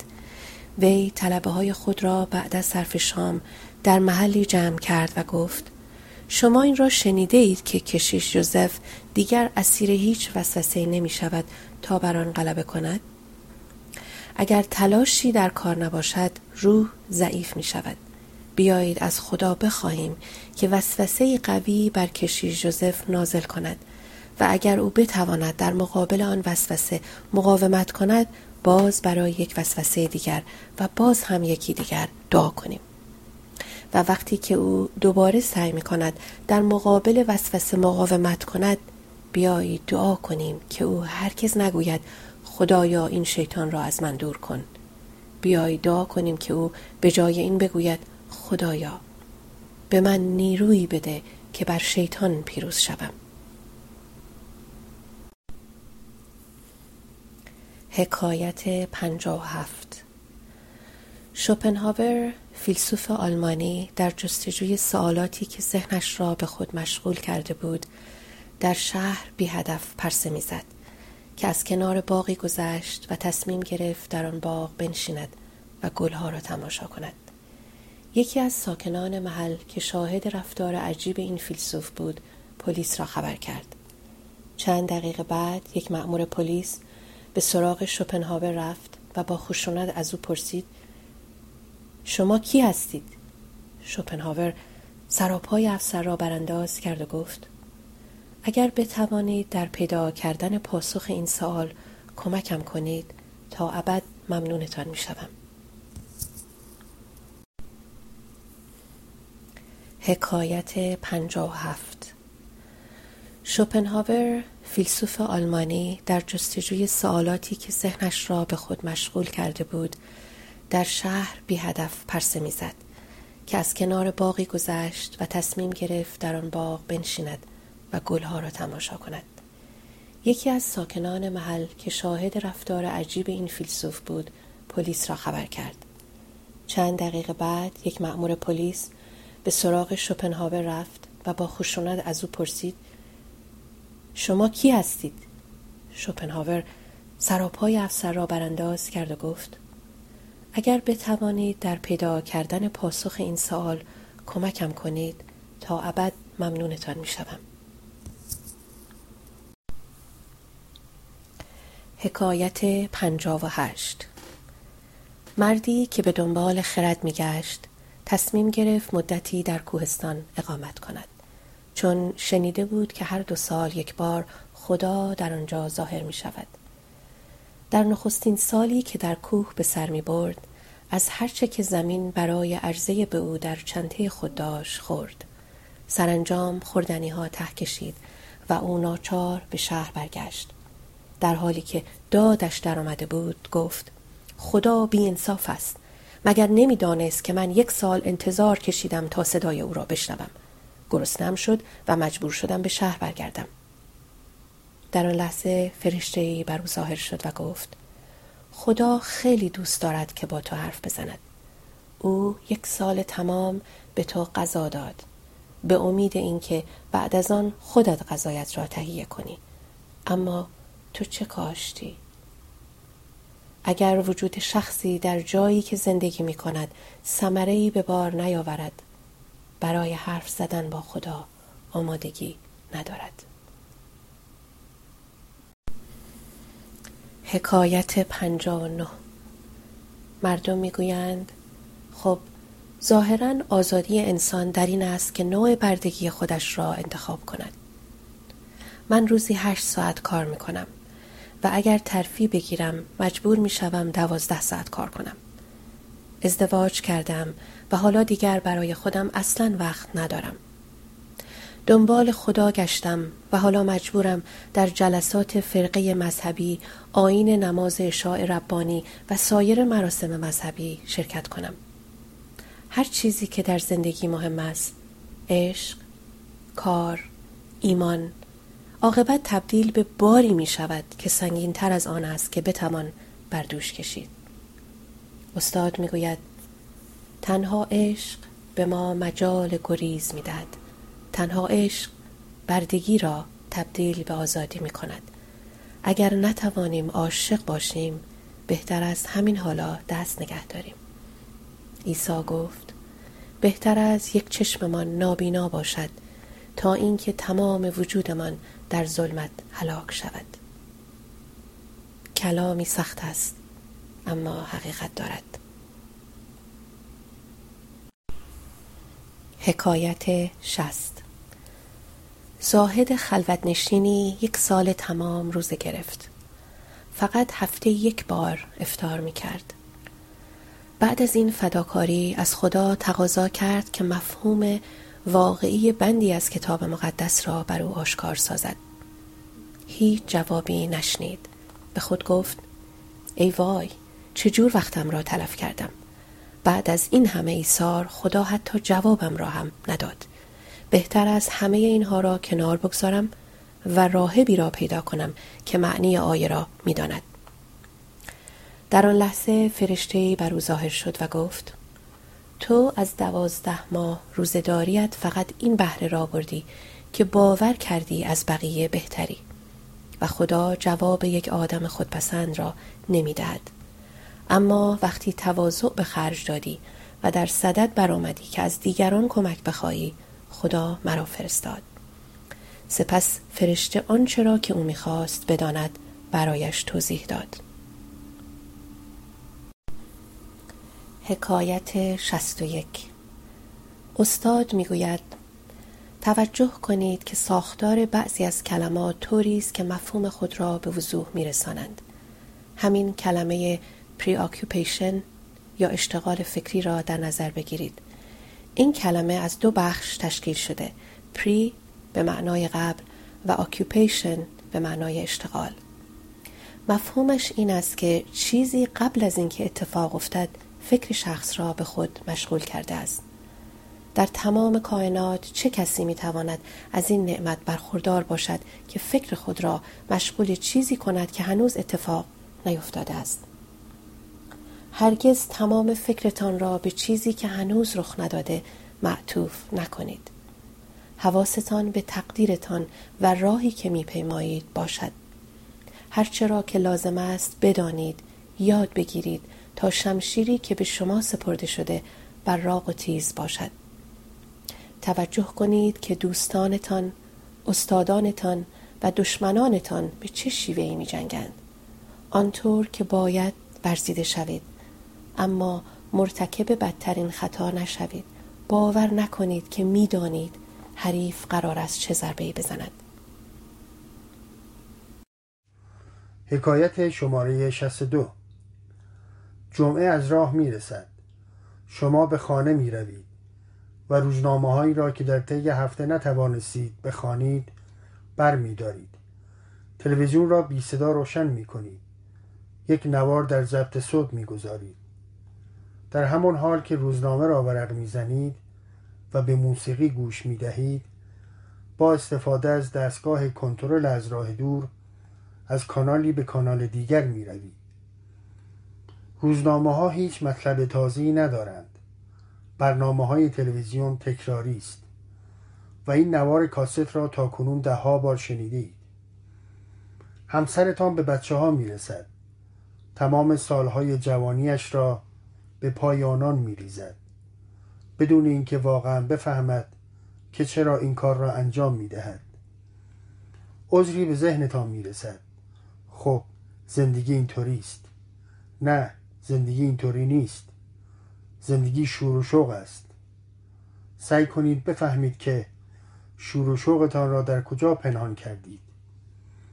همسر و فرزندانتان را بردارید و قبل از اینکه خیلی دیر شود سعی کنید دوباره آن را پیدا کنید. عشق هرگز مانع پیروی انسان از رویاهایش نمی شود.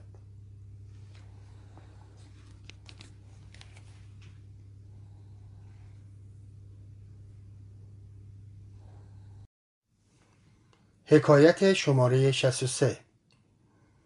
در شب عید کریسمس مسافر و همسرش به ارزیابی سالی که رو به پایان بود پرداختند.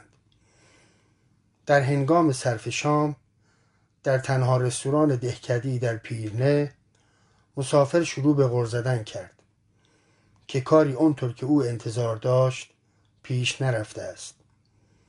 همسرش به درخت تزیین شده کریسمس رستوران چشم دوخت.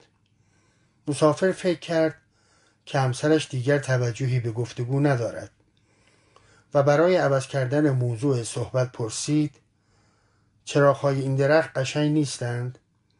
همسرش پاسخ داد: چرا؟ اما اگر خوب نگاه کنی میبینی که در میان ده ها لامپ یکی سوخته است. به نظرم میآید که تو به جای دیدن ده ها نعمتی که سال پیش را نورانی کرد به تنها لامپی که هیچ روشنایی نداد چشم دوخته ای.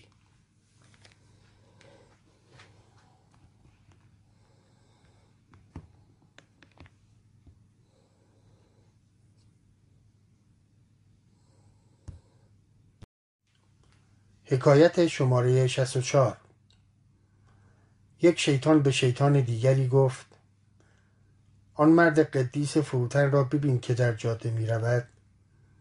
در این فکرم که به اونجا بروم و روح او را تسخیر کنم.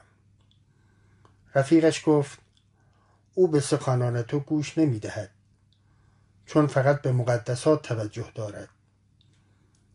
اما شیطان با همان تب و تاب آتشین معمولیش خود را به شکل فرشته مقدس جبرئیل درآورد و در پیش روی مرد قدیس ظاهر شد و به او گفت: آمدم تا کمکی به تو کنم. قدیس پاسخ داد: حتما مرا به شخص دیگری اشتباه گرفتی. من در عمرم کاری نکردم که سزاوار توجه یک فرشته باشم. و به راه خود ادامه داد و هرگز نفهمید که از چه موجودی دوری جسته بود.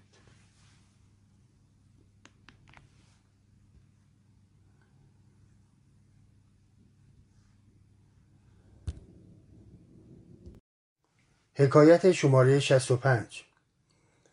یکی از دوستان مسافر که برای دیدن نمایشی به برادوی رفته بود، در فاصله بین دو پرده نمایش برای صرف نوشیدنی به سرسرای تئاتر رفت.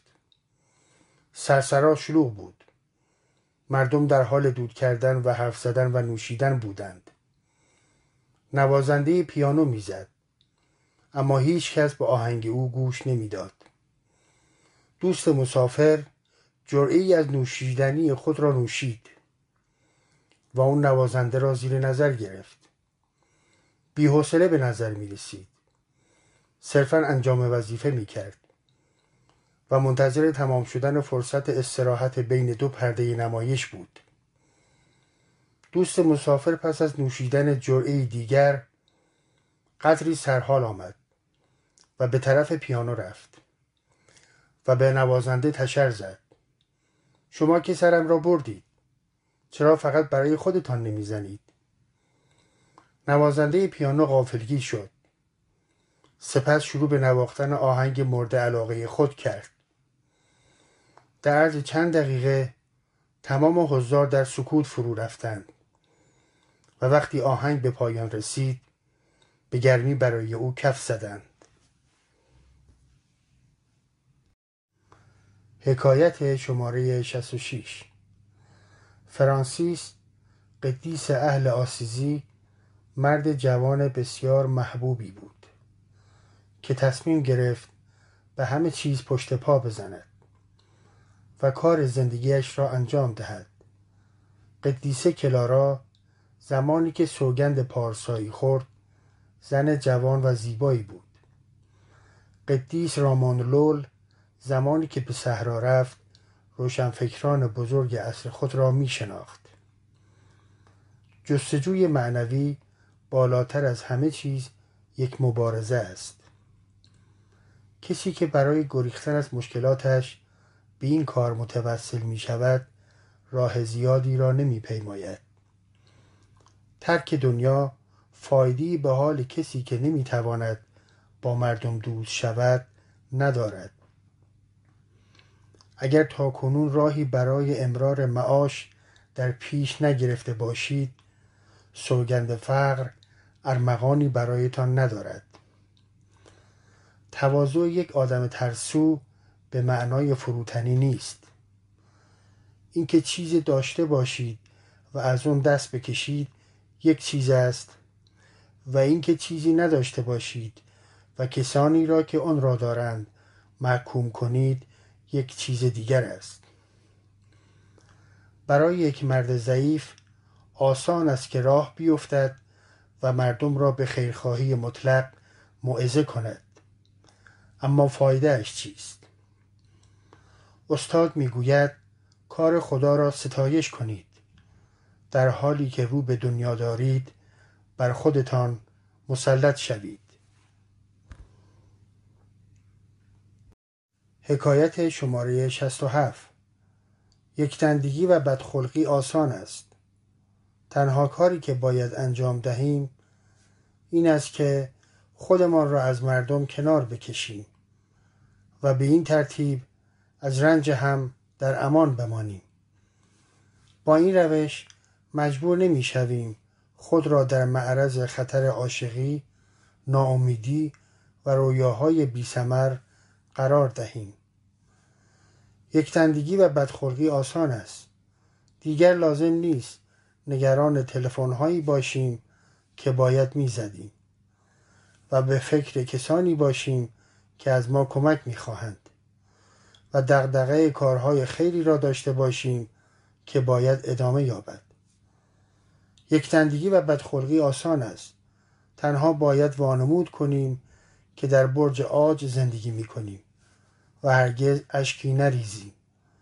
باید تا آخر عمر تنها یک نقش ایفا کنیم. یکتندگی و بدخلقی آسان است. تنها کاری که باید انجام دهیم این است که همه خوبی هایی را که زندگی تقدیم ما می کند رد کنیم. حکایت شماره شصت و هشت. بیمار به پزشک گفت: دکتر، من دچار ترسی شده‌ام که تمام شادیم را از من گرفته است. دکتر گفت: اینجا در مطب من موشی وجود دارد که کتابهای مرا ذره ذره می جود. اگر مدام نگران این موش باشم، او خودش را از من قایم می کند و من تا آخر عمر هیچ کار دیگری ندارم جز این که دنبالش بگردم. اما من به جای این کار تمام کتابهای خوب خود را در یک جای امن قرار دادم و به موش اجازه دادم که بقیه کتابهایم را بجود. به این ترتیب او همچنان موش باقی میماند و تبدیل به غول نمی شود. از چند چیز معدود بترسید و تمام ترستان را روی آنها متمرکز کنید. به این ترتیب شهامت روبرو شدن با مسائل مهم را پیدا می کنید. حکایت شصت و نه. استاد میگوید اغلب عاشق شدن آسان تر از محبوب بودن است. برای ما سخت است که کمک و حمایت دیگران را بپذیریم. کوشش ما برای اینکه مستقل به نظر رسیم دیگران را از فرصتی برای نشان دادن محبتشان به ما محروم می‌کند. بسیاری از والدین در سنین سال خوردگی این فرصت را از فرزندانشان دریغ می کنند که همان محبت و حمایتی را که در کودکی از آن برخوردار بودند اکنون نثار والدینشان کنند. بسیاری از شوهران و زنان وقتی از چیزی رنج می برند از اینکه به همسر خود تکیه کنند خجالت می کشند. در نتیجه آبهای محبت جاری نمی شود. شما باید حرکت محبت آمیز دیگران را بپذیرید. باید به دیگران اجازه دهید کمکتان کنند و به شما نیروی ادامه راه را دهند. اگر شما این محبت را با اخلاص و فروتنی بپذیرید پی خواهید برد که عشق ندادن است و نگرفتن بلکه مشارکت هست. حکایت هفتادم.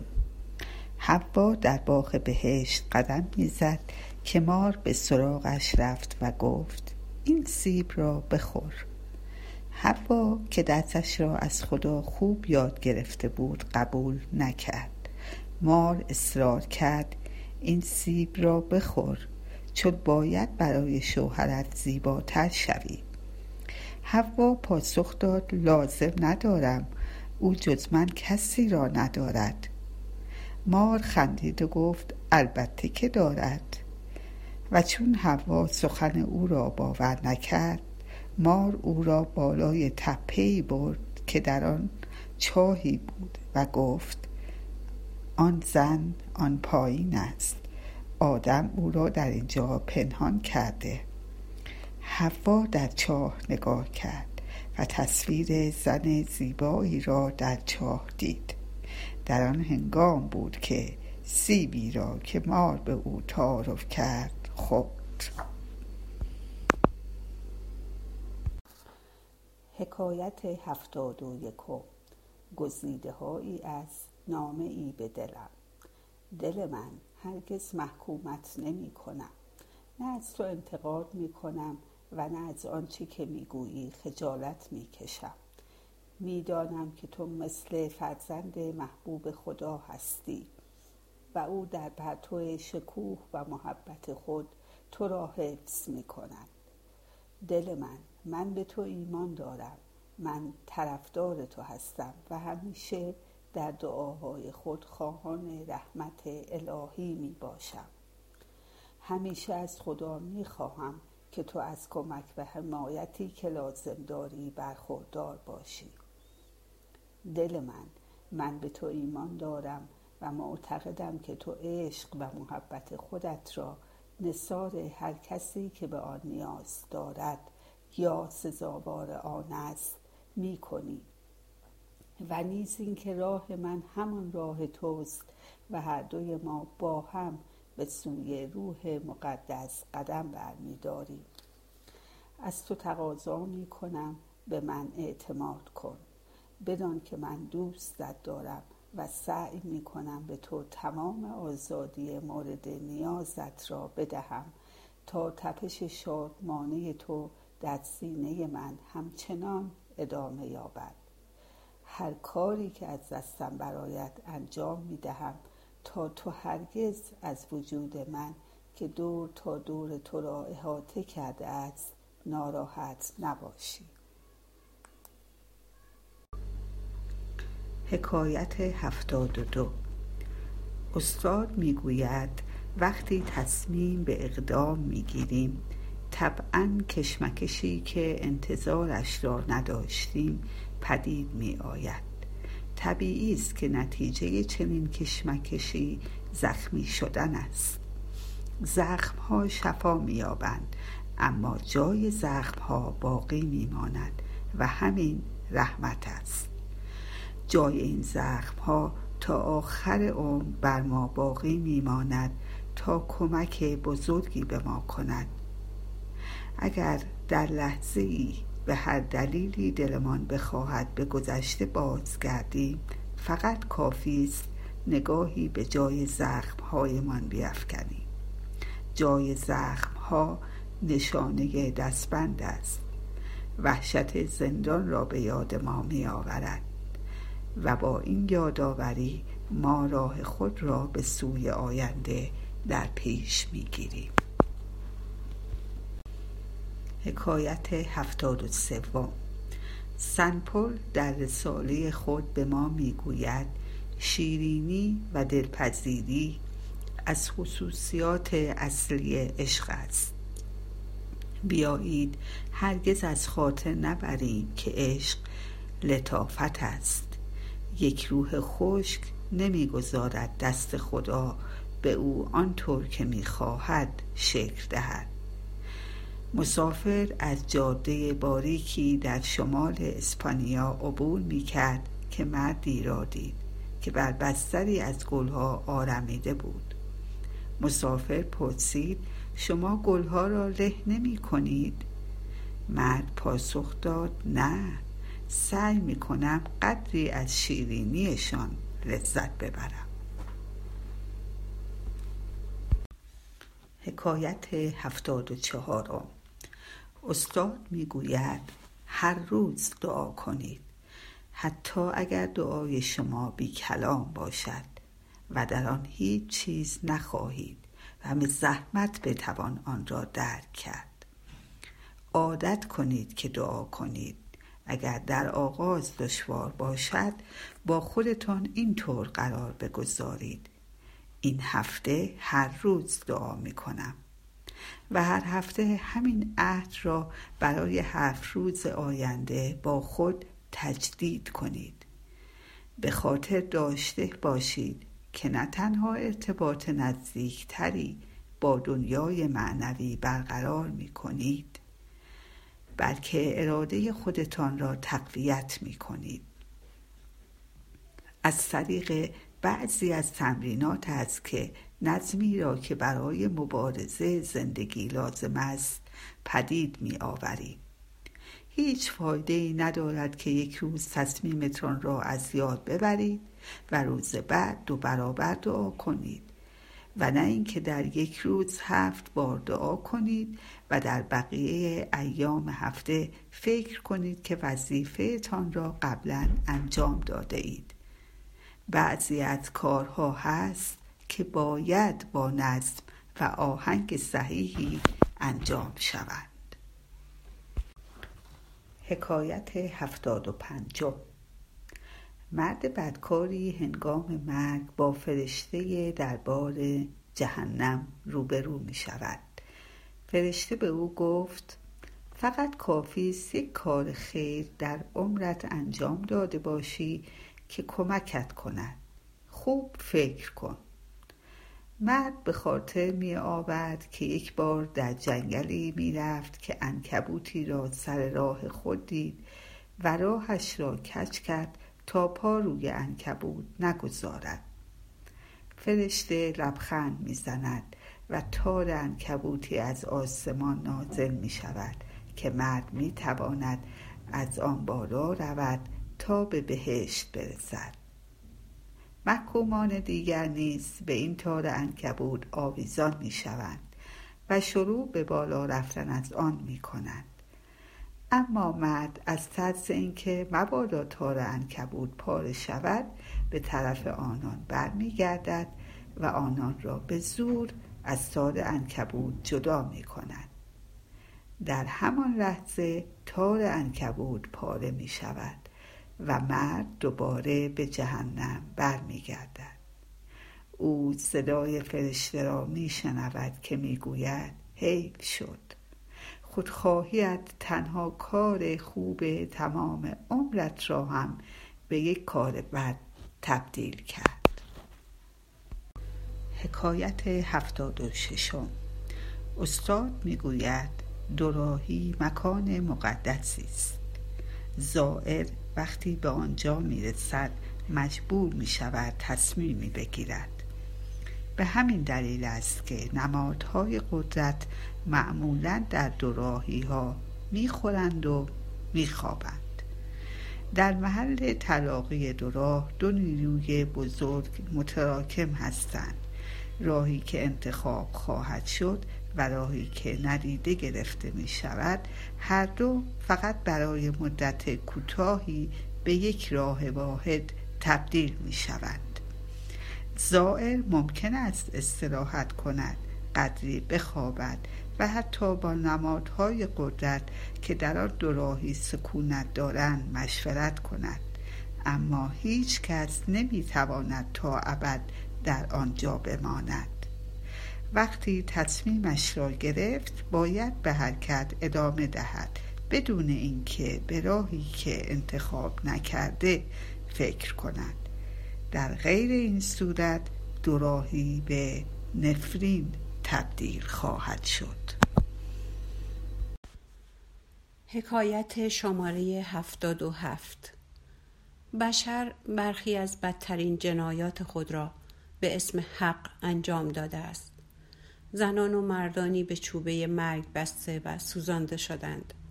فرهنگ برخی از تمدن‌ها به کلی منهدم شد. از کسانی که مرتکب گناه گوشتخواری می‌شدند کناره می‌گرفتند. کسانی که در پی راه متفاوتی بودند طرد می‌شدند و یک نفر به اسم حق مصلوب شد. اما قبل از آن تعریف بزرگی از حقیقت برای ما باقی گذاشت.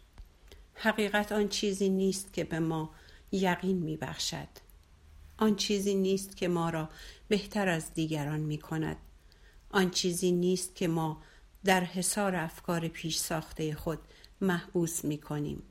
حقیقت آن چیزی است که ما را آزاد می‌سازد. او گفت: با حقیقت آشنا شوید و حقیقت شما را آزاد می‌سازد. حکایت شماره هفتاد و هشت. یکی از راهبان صومعه سکتا مرتکب خطایی سنگین شد و برادران روحانی به سراغ خردمندترین زاهد خلوت نشین رفتند تا درباره خطاکار به داوری بپردازند. زاهد خردمند نمیخواست همراه برادران روحانی به صومعه برود، اما برادران به قدری اصرار کردند که قبول کرد.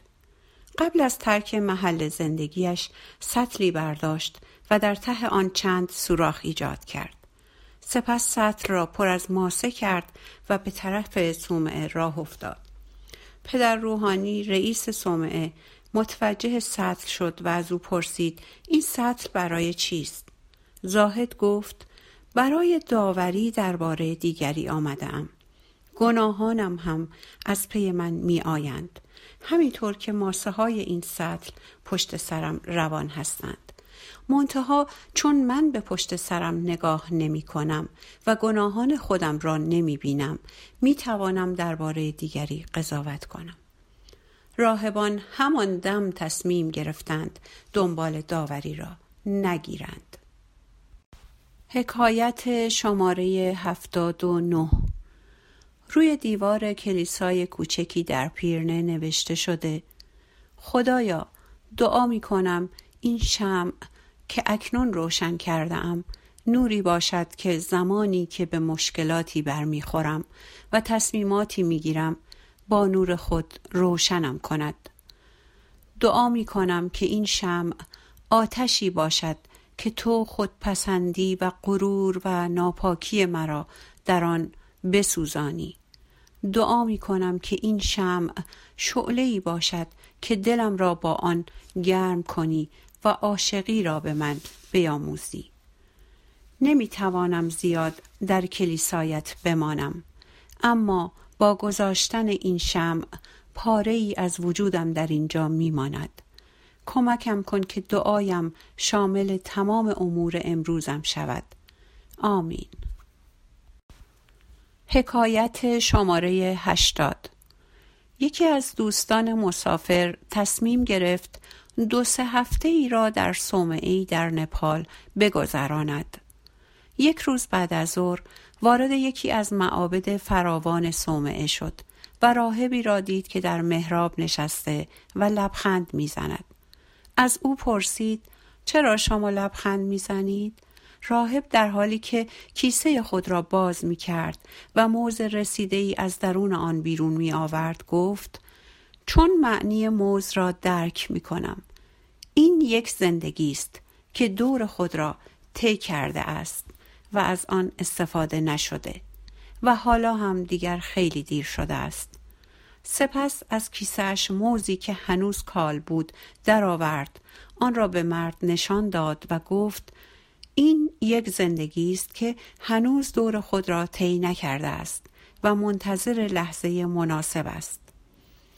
سپس آن موز را دوباره در کیسه‌اش گذاشت، عاقبت موز رسیده‌ای از کیسه‌اش درآورد، آن را پوست کند و به مرد تعارف کرد و گفت: این لحظه مناسب است. بدان که چطور بی‌واهمه در این لحظه زندگی کنی. حکایت شماره هشتاد و یک. زنی پسرش را به سینما می برد و دقیقاً به قدری که برای سینما رفتن لازم بود پول همراه داشت. پسر با شور و هیجان دم به دم از مادرش میپرسید که پس کی به سینما میرسند. سر چهار راه که به خاطر چراغ قرمز ایستاده بودند، زن گدایی را دید که در پیاده رو نشسته بود و صدایی را شنید که به او گفت هر چی پول داری به او بده. زن به بحث با آن صدا پرداخت. او به پسرش قول سینما داده بود. صدا دست بردار نبود. تمامش را بده. زن گفت می توانم نصفش را به او بدهم. پسرم هم می تواند تنها به سینما برود و من بیرون می مانم تا او از سینما بیاید. اما صدا مایل به جر و بحث در این مورد نبود. همه را به او بده. زن اصلاً وقت نکرد تا ماجرا را برای پسرش توضیح دهد. اتومبیل را متوقف کرد و همه پولی را که داشت به گدا داد. گدا گفت خدا هست. شما این را به من اثبات کردید. امروز روز تولد من است. دلم گرفته بود. خجالت می کشیدم گدایی کنم. به همین دلیل تصمیم گرفتم گدایی نکنم و در دل گفتم اگر خدایی هست هدیه‌ای به من می دهد. حکایت شماره هشتاد و دو. مردی در زیر باران شدید در دهکده کوچکی قدم می زند. خانه ای را می بیند که در آتش می سوزد. وقتی خود را به آن خانه می رساند، چشمش به مردی می افتد که در اتاق نشیمن در محاصره آتش نشسته است. رهگذر فریاد می زند، آهای خانه‌ات آتش گرفته است. مرد پاسخ می دهد، می دانم. خب پس چرا بیرون نمی آیی؟ مرد می گوید، به خاطر اینکه باران می بارد. مادرم همیشه به من میگفت اگر زیر باران بیرون بروی ممکن است سینه پهلو کنی. زاوچی درباره این حکایت میگوید خردمند کسی است که وقتی ببیند باید وضعیتی را ترک کند این کار را انجام دهد. حکایت شماره هشتاد و سه. در بعضی از آداب و رسوم جادویی شاگردان روزی یا در صورت لزوم یکی از تعطیلات آخر هفته را در سال به رسیدگی به اشیاء خانه‌شان اختصاص می‌دهند. آنان به تک تک اشیاء دست می‌زنند و با صدای بلند می‌پرسند آیا واقعاً این را لازم دارم؟ کتاب‌ها را از قفسه‌ها برمی‌دارند و می‌پرسند آیا دوباره این کتاب را خواهم خواند؟ هر یادگاری را که تا کنون نگه داشتند زیر و رو می کنند و می پرسند آیا لحظه ای که این شیء یادآور آن است هنوز برایم مهم است؟ همه گنجه هایشان را باز می کنند و می پرسند از آخرین باری که این را پوشیدم چقدر می گذرد؟ آیا واقعا این را لازم دارم؟ استاد می گوید اشیا هم انرژی خودشان را دارند. وقتی مورد استفاده قرار نگیرند، تبدیل به آب راکد خانه می شوند که محل خوبی برای گندیدگی و برای جمع کردن پشه هاست. شما باید مراقب باشید و اجازه دهید که آن انرژی آزادانه جریان یابد. اگر کهنه ها را نگه دارید، نو دیگر جایی ندارد که خودش را نشان دهد. حکایت شماره هشتاد و چهار. در یک افسانه قدیمی پرویی از شهری حکایت می شود که همه در آن شاد بودند. ساکنان این شهر کارهای دلخواهشان را انجام می دادند و با هم خوب تا می کردند. به جز شهردار که قصه می خورد چون هیچ حکمی نداشت که صادر کند. زندان خالی بود. از دادگاه هرگز استفاده نمی شد و دفتر اسناد رسمی هیچ سندی صادر نمی کرد چون ارزش سخنان انسان بیشتر از کاغذی بود که روی آن نوشته شده باشد. روزی شهردار چند کارگر از جای دوری آورد تا وسط میدان اصلی دهکده دیوار بکشند. تا یک هفته صدای چکش و اره به گوش می رسید. در پایان هفته شهردار از همه ساکنان دعوت کرد تا در مراسم افتتاح شرکت کنند. حصارها را برداشتند، با تشریفات مفصل و یک چوبه دار نمایان شد. مردم از هم می‌پرسیدند که این چوبه دار در آنجا چه می‌کند. از ترسشان از آن به بعد برای حل و فصل همه مواردی که قبلاً با قول و قرار متقابل انجام می‌شد، به دادگاه مراجعه می‌کردند و برای ثبت اسنادی که قبلاً صرفاً به زبان می‌آمد، به دفتر ثبت اسناد رسمی می‌رفتند. حکایت شماره هشتاد و پنج. استاد میگوید از حالا به بعد و در دویست سیصد سال آینده کائنات همه کسانی را که عقاید پیش ساخته دارند تحریم میکند. انرژی زمین باید تجدید شود. ایده های تازه فضا لازم دارند. جسم و روح نیازمند مبارزات جدید هستند. آینده در ما را میزند و همه ایده ها به جز ایده های پیش ساخته فرصت بروز خواهند داشت. آنچه اهمیت دارد باقی میماند و آنچه بیفایده است ناپدید میگردد. اما بگذارید هر کس تنها داور پندارهای خود باشد. ما داور رویاهای دیگران نیستیم. برای اینکه به راه خودمان ایمان داشته باشیم لازم نیست اثبات کنیم که راه دیگری غلط است. کسی که این کار را انجام می‌دهد با تزلزل گام برمی‌دارد. حکایت شماره هشتاد و شش. زندگی مثل یک مسابقه عظیم دوچرخه سواری است، با این هدف که هر کس آنچنان که برای شخص او مقدر شده زندگی کند. در آغاز خط همه ما دوستانی پرشوریم که در کنار هم قرار داریم، اما هرچه مسابقه جلو می رود شادی اولیه جای خود را به مبارزه طلبی می دهد. خستگی، یک نواختی، تردید به توانایی خویش، متوجه می شویم که بعضی از دوستان حاضر نیستند به مبارزه تن در دهند. هنوز در مسابقه حضور دارند، اما تنها دلیل حضورشان در مسابقه این است که نمی توانند در وسط جاده بایستند. تعدادشان فراوان است. آنان در کنار اتومبیل حامی رکاب میزنند و تا پایان کارشان گرم گفتگو با یکدیگرند. وقتی به خودمان میاییم میبینیم از آنان دور شده ایم و در این هنگام به ناچار تنها میمانیم. پیچهای ناآشنا غافلگیرمان میکنند. با دوچرخه مشکل پیدا میکنیم و غافل کار به جایی میکشد که از خودمان میپرسیم آیا این تلاش به زحمتش میارزد؟ بله میارزد. آن را رها نکنید. حکایت شماره هشتاد و هفت. استاد و شاگردش در صحرای عربستان سعودی با اسب سفر میکنند. استاد سعی میکند با استفاده از هر لحظه این سفر درسی از ایمان را به شاگردش بدهد. او میگوید به خدا توکل کن، خداوند هرگز بندگانش را به حال خود رها نمی کند. شب که چادر زدند، استاد از شاگرد میخواهد که اسبها را به صخره‌ای ببندد. شاگرد به طرف صخره می رود، اما به یاد درسی که استاد به او داده بود میافتد و فکر میکند حتما دارد مرا امتحان میکند، باید اسبها را به خدا بسپارم. و اسبها را نمی بندد. صبح شاگرد می بیند که اسبها غیبشان زده است. با ناراحتی نزد استاد برمی گردد و مدعی می شود شما هیچی از خدا نمی دانید. من اسبها را به امان خدا رها کردم و حالا رفتن.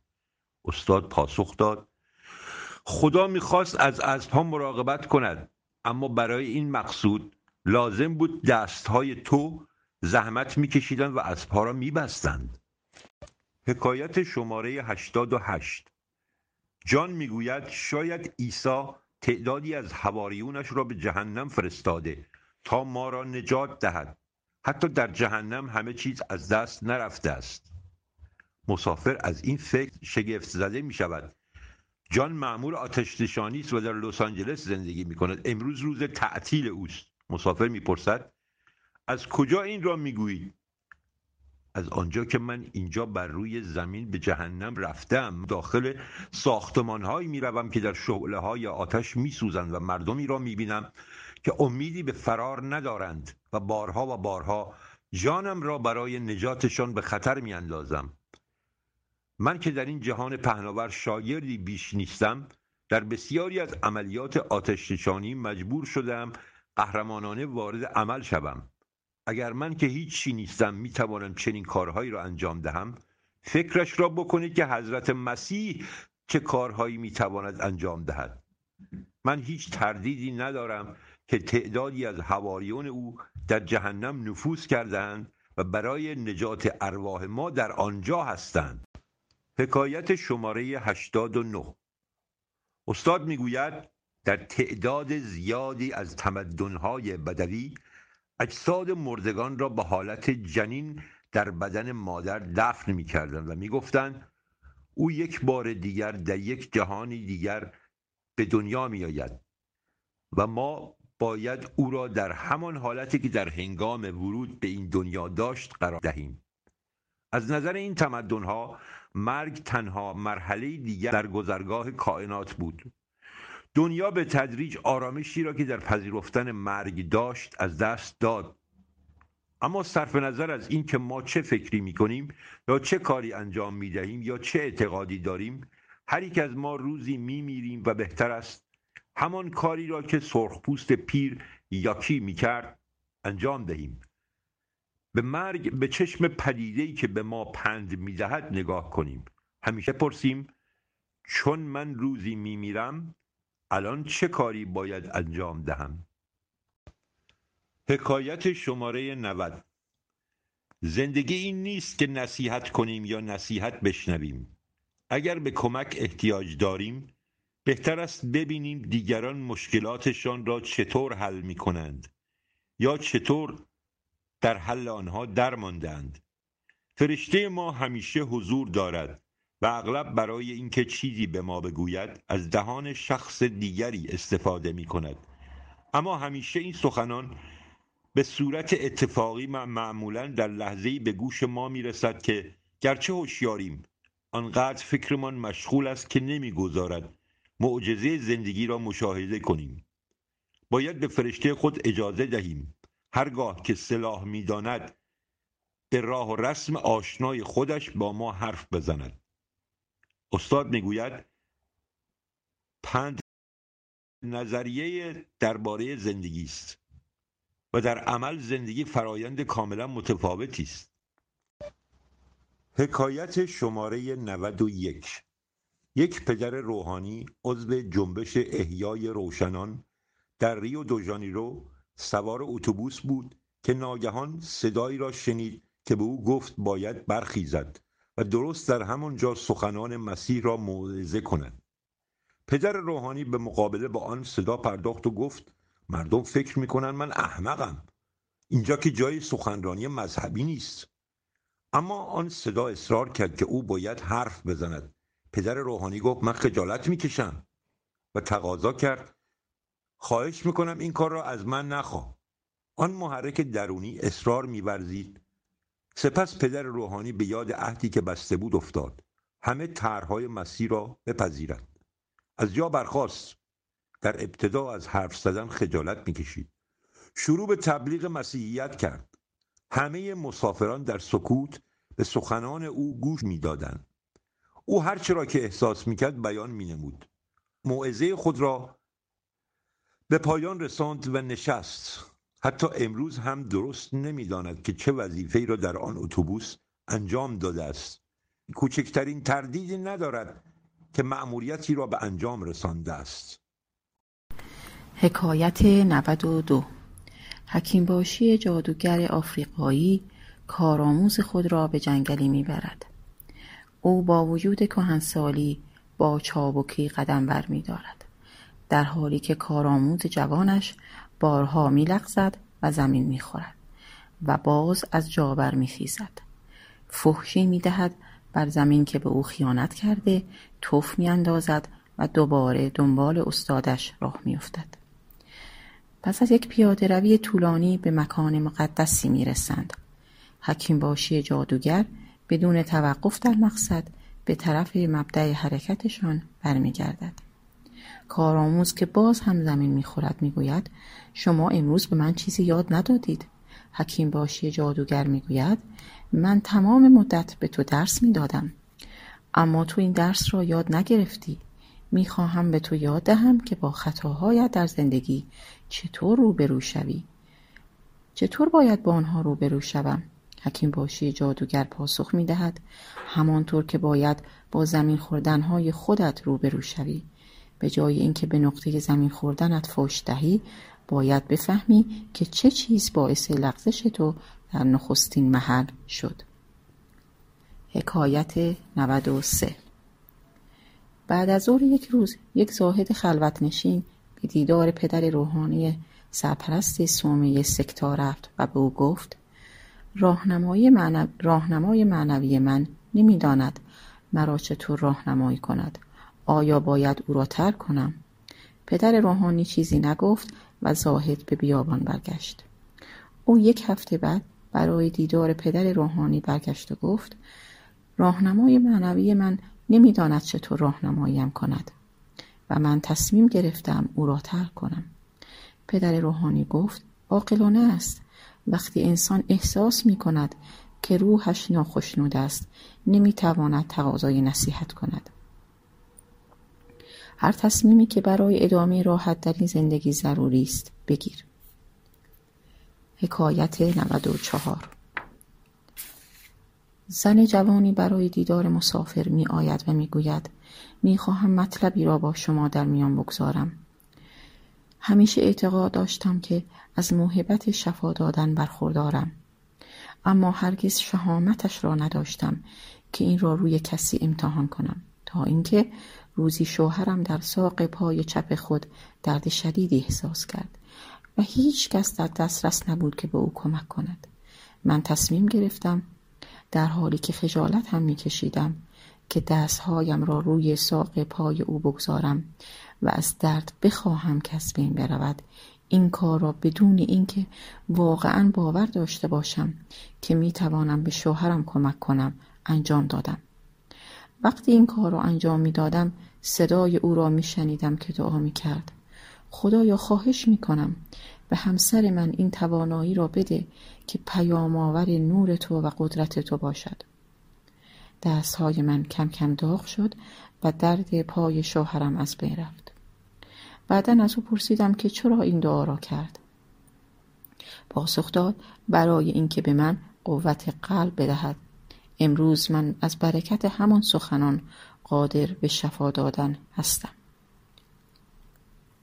حکایت نود و پنج. آریستیپوس فیلسوف در دربار دیونیسوس سلطان سیراکوز برای خود قدرت و شوکتی داشت. بعد از ظهر روزی به سراغ دیوژنیس رفت که برای خودش عدسی میپخت. به او گفت اگر تو هم به دربار دیونیسوس میومدی مجبور نبودی عدسی بخوری. دیوژنیس پاسخ داد اگر تو لذت عدسی خوردن را درک میکردی مجبور نبودی زیر منت دیونیسوس بروی. استاد میگوید این حقیقتی است که هر چیزی برای خودش قیمتی دارد، اما قیمت ها همیشه نسبی است. وقتی در پی رویاهای خیش می رویم ممکن است دیگران به چشم یک بدبخت بیچاره به ما نگاه کنند، اما آنچه دیگران می اندیشند مهم نیست.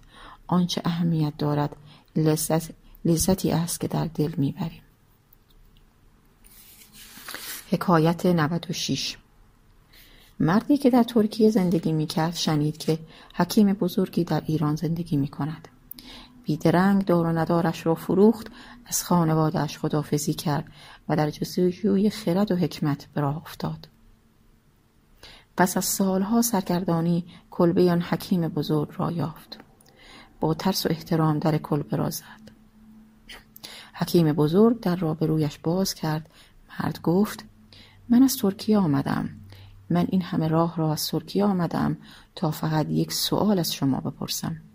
پیرمرد متعجب شد اما گفت باشد، شما می توانید یک سوال از من بپرسید. من می خواهم سوالم کاملا روشن باشد. آیا می توانم آن را به زبان ترکی بپرسم؟ حکیم گفت بله، و حالا من به تنها سوالتان پاسخ دادم. اگر مطلب دیگری هم هست که می‌خواهید بدانید از دلتان بپرسید، جوابتان را خواهد داد و در را بست. حکایت نود و هفت. استاد میگوید کلمه قدرت است.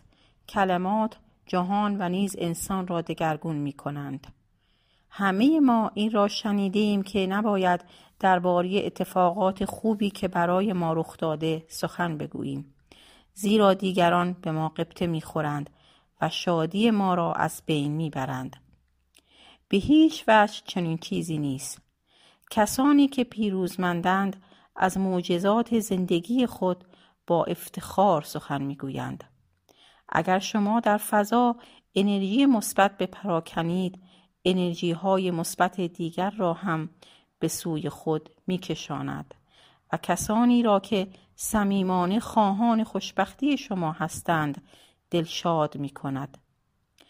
اشخاص حسود و شکست خورده هم فقط در صورتی میتوانند به شما لطمه بزنند که خودتان این قدرت را به آنها بدهید. اصلاً نترسید. درباره نعمت‌های زندگیتان با هر کس که گوش می‌دهد سخن بگویید. روح جهان به شادی شما نیاز بسیاری دارد. حکایت نود و هشت.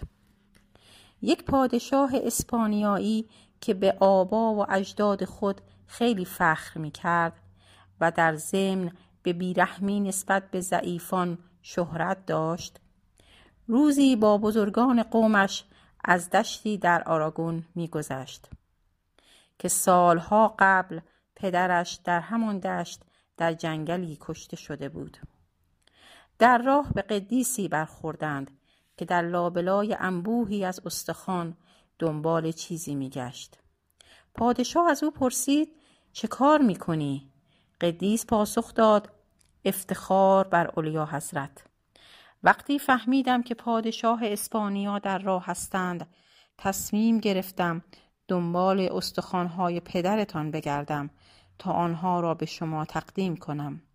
اما هرچه می‌گردم نمی‌توانم پیدایشان کنم، چون هیچ فرقی با استخوان‌های کشاورزان، بینوایان، گداها و بردگان ندارند. حکایت نود و نه. دلاوری از استاد خود پرسید بهترین شمشیرزن کیست؟ استاد پاسخ داد به دشت کنار صومعه برو. در آن صخره‌ای هست.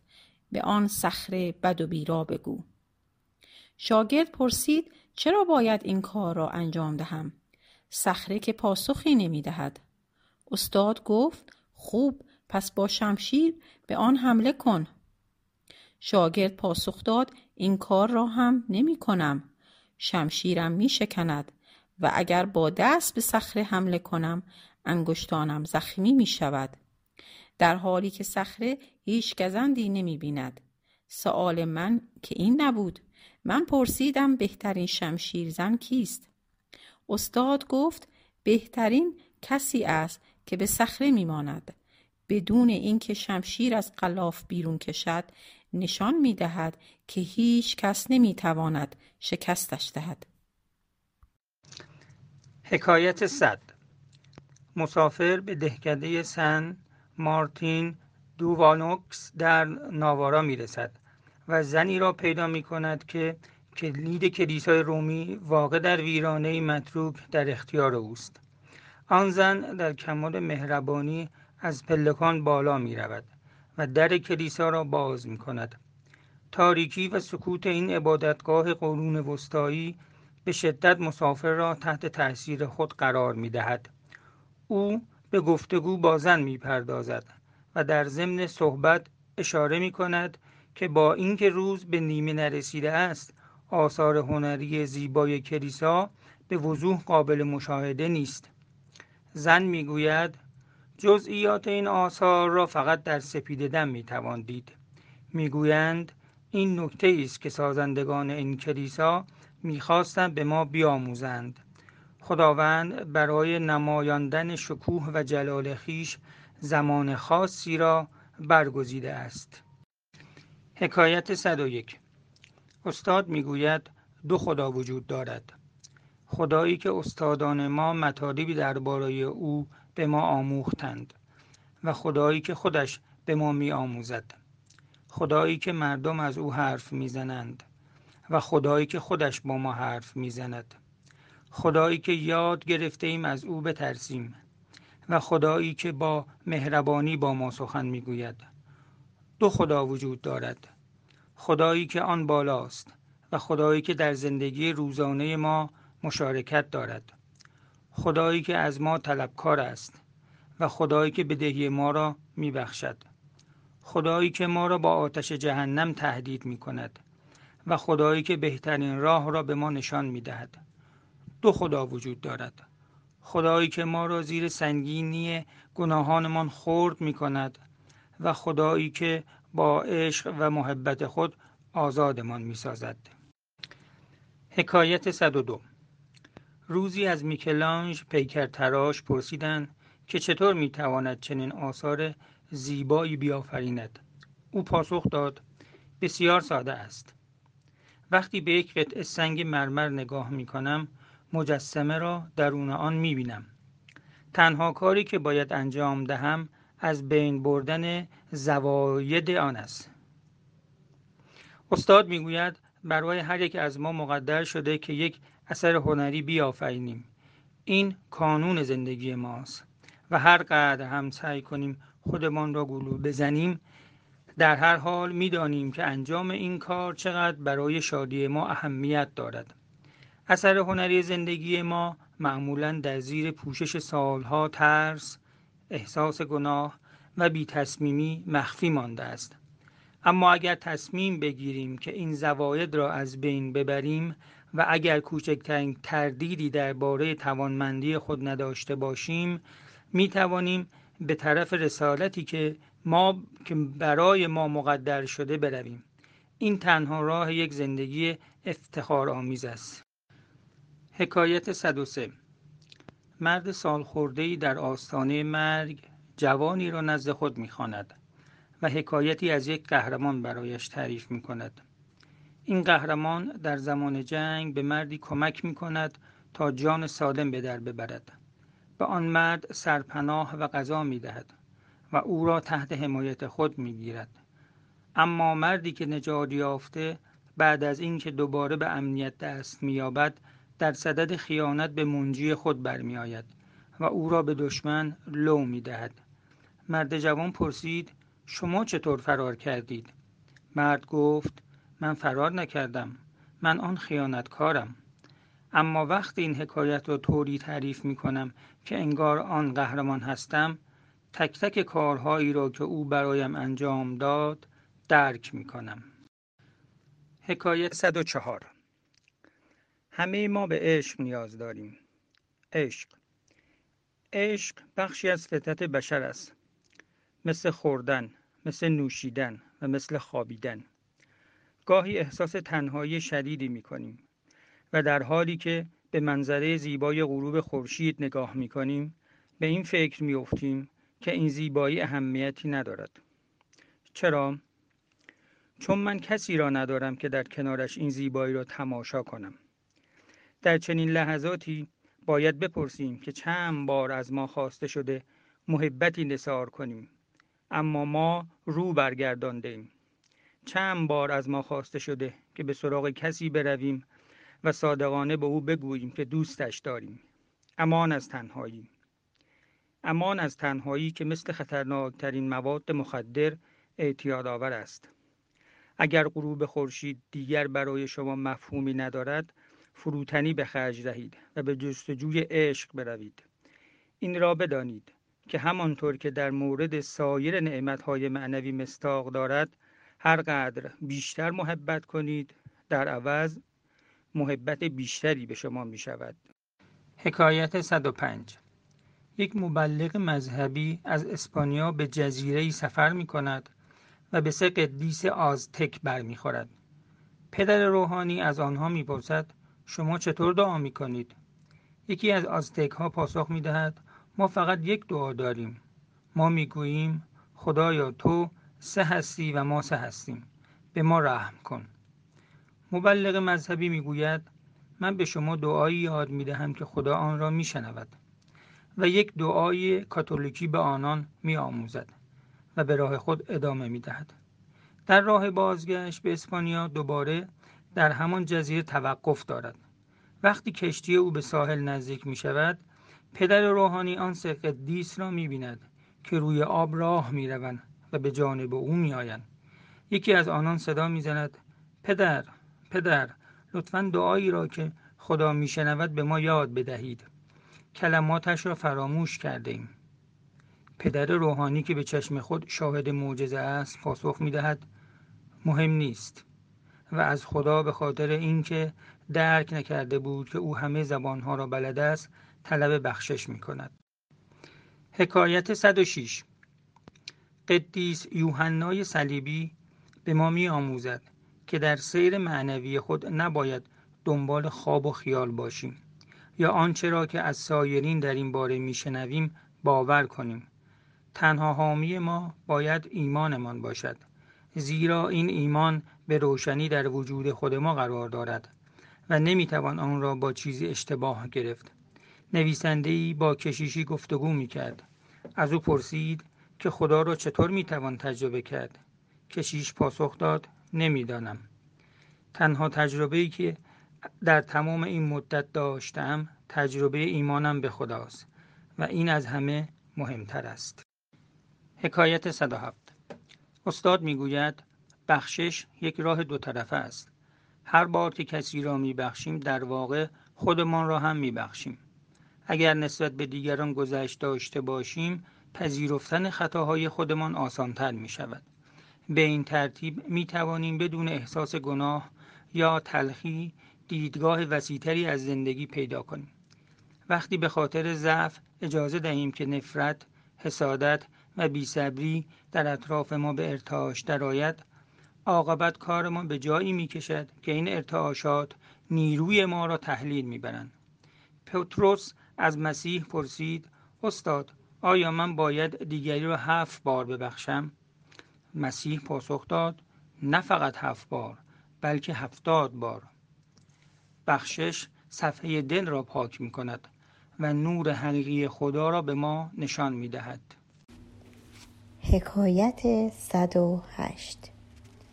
استاد میگوید در ایام دیرین استادان با خلق شخصیت‌هایی به شاگردان کمک می‌کردند که با جنبه تاریک‌تر وجود خود روبرو شوند و بر آن مسلط گردند. بسیاری از حکایت‌های مربوط به خلق چنین شخصیت‌های نمادینی به عنوان داستان‌های پریان مشهور شده است. فرایند ساده است. شما فقط باید نگرانی‌ها و نومیدی‌هایتان را در یک وجود نامرئی در سمت چپ خود قرار دهید. او را او در زندگی شما به عنوان یک آدم بد عمل می‌کند و رفتارهایی از او سر می‌زند که شما دوست ندارید انجام دهید، اما عاقبت مرتکب آنها می‌شوید. زمانی که شخصیت خلق شد، نپذیرفتن نظراتش آسان‌تر می‌شود. فوق‌العاده ساده است و به همین دلیل است که اینقدر مؤثر واقع می‌شود. حکایت صد و نه. شاگردی از استادش پرسید: چطور میتوانم بفهمم بهترین راهی که باید در زندگی در پیش گیرم کدام است؟ استاد از شاگرد خواست که میزی بسازد. وقتی ساختن میز تقریباً به پایان رسیده بود، فقط چند تا میخ باید به روی میز کوبیده میشد. استاد به سراغ شاگرد رفت. شاگرد با سه ضربه محکم و حساب شده میخ‌ها را به میز میکوبید. اما یک میخ سرسخت‌تر از بقیه بود و شاگرد مجبور شد یک ضربه بیشتر به آن بزند. ضربه چهارم میخ را بیش از حد فرو برد و چوب ترک برداشت. استاد گفت: دست تو به سه ضربه چکش عادت داشت وقتی عملی به صورت عادت در بیاید مفهوم خود را از دست می دهد و ممکن است عاقبت موجب آسیب شود. تک تک اعمال اعمال توست و تنها یک راز وجود دارد. هرگز نگذار عادت بر حرکات تو مسلط شود. حکایت صد و ده. نزدیک شهر سوریاد اسپانیا عزلتگاهی وجود دارد که در صخره‌ها کنده شده است. سالها قبل مردی که به دنیا پشت پا زده بود تا به خلوت نشینی و تفکر بپردازد در آن مکان زندگی می‌کرد. عصر یک روز پاییزی مسافری در صدد پیدا کردن آن مکان برمی‌آید و چون به آنجا می‌رسد با صمیمیت هرچه تمامتر مورد استقبال قرار می‌گیرد. زاهد خلوت نشین پس از اینکه نانی به مسافر تعارف می‌کند از او می‌خواهد که با هم به طرف جویبار کوچکی در همان نزدیکی بروند تا مقداری قارچه خوراکی جمع کنند. در حال که آن دو قدم زنان به طرف جویبار می روند، پسرکی به آنان نزدیک می شود و می گوید ای قدیسین، به من گفته شده اگر می خواهیم به روشنایی برسیم باید گوشت نخوریم. درست است؟ زاهد خلوت نشین پاسخ می دهد هرچرا که زندگی به تو ارزانی می کند با شادی بپذیر. بر ضد روح خود مرتکب گناه نشو ولی کفران سخاوت زمین را نکن. حکایت صد و یازده. استاد می گوید اگر سفرتان دشوار است به ندای دلتان گوش فرا دهید. سعی کنید تا آنجا که ممکن است با خودتان رو راست باشید و ببینید که آیا واقعاً راه خودتان را می روید و بهای رویاهایتان را می پردازید. اگر چنین می کنید و با این حال زندگیتان سخت است، لحظه مناسب برای شکوه فرا می رسد. اما این کار را با احترام انجام دهید. مثل کودکی که به مادر یا پدرش شکایت می کند. اما از این که تقاضای توجه و کمک بیشتر کنید خودداری نورزید. خداوند مهربان تر از مادر و پدر است. والدین همیشه بهترین ها را برای فرزندشان می خواهند. چه بسا مسئله این باشد که فرایند یادگیری کم کم برایتان بیش از حد سخت می شود و به شما فشار می آورد. پس درخواست یک توقف کوتاه و قدری مهربانی هیچ زحمتی ندارد. اما هرگز قلو نکنید. ایوب در لحظه مناسب شکایت کرد و دار و ندارش به او برگردانده شد. الفید بیش از حد شکوه کرد و خدا دیگر به او گوش نداد.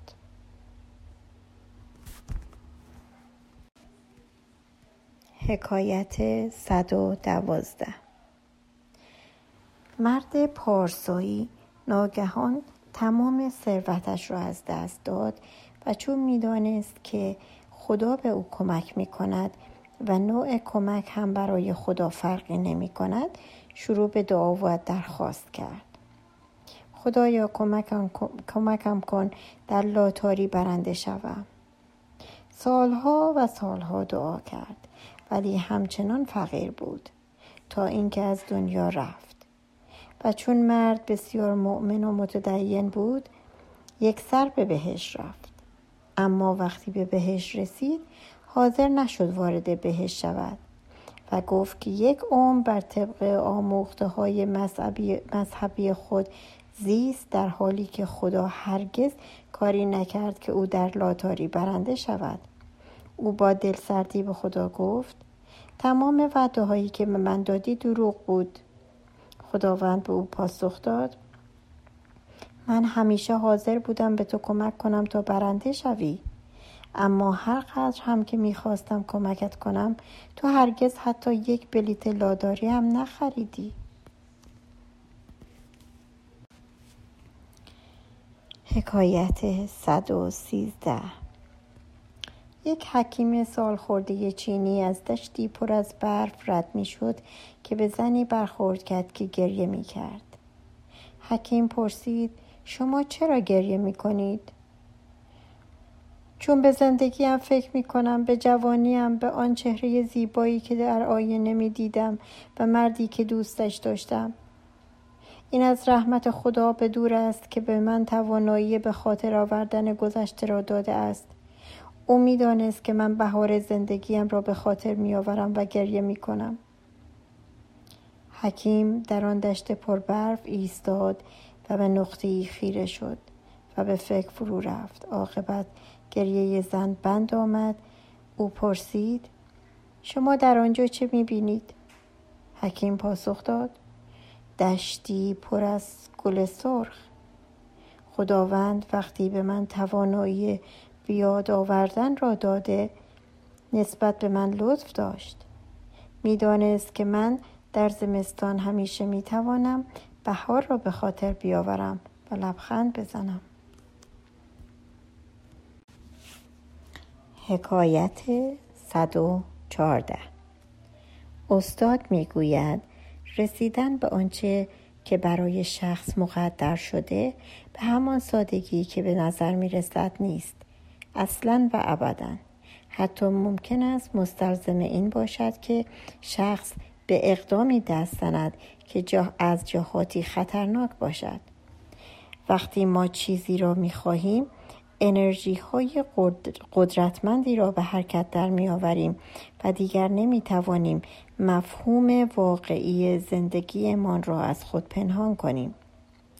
وقتی ما چیزی را می خواهیم، انتخابی می کنیم و بهایی می پردازیم. پیروی از رویای خود برای ما به بهایی تمام می شود. شاید لازمش این باشد که عاداتی قدیمی را کنار بگذاریم. ممکن است مشکلاتی برای ما بیافریند و چه بسا نومیدمان کند. اما قیمتش هر قدر هم که گران باشد، هرگز به گرانی تحقق نیافتن آنچه که برای شخص ما مقدر شده نخواهد بود. به خاطر اینکه ما روزی به گذشته می نگریم و به تماشای همه کارهایی که انجام داده ایم صدای دلمان را می شنویم که می گوید عمرم را به باد دادم. باور کنید که این بدترین سخنی است که ممکن است در تمام عمرتان شنیده باشید. حکایت صد و پانزده. استادی صدها شاگرد داشت که همه آنان به غیر از یک نفر که دائم الخمر بود به موقع دعا می‌خواندند. استاد در بستر مرگ آن شاگرد دائم الخمر را نزد خود خواند و همه رازهای نهان خود را به او سپرد. سایر شاگردان برآشفتند و گفتند خجالت‌آور است، ما همه چیز خود را به پای استادی ریختیم که لیاقت ما را درک نکرد. استاد گفت باید این رازها را به کسی می سپردم که او را خوب می شناختم. زاهد نمایان معمولاً خودپسندی و غرور و ناشکیبایی خود را مخفی می کنند. به همین دلیل تنها شاگردی را که نقطه ضعفش را می دیدم انتخاب کردم.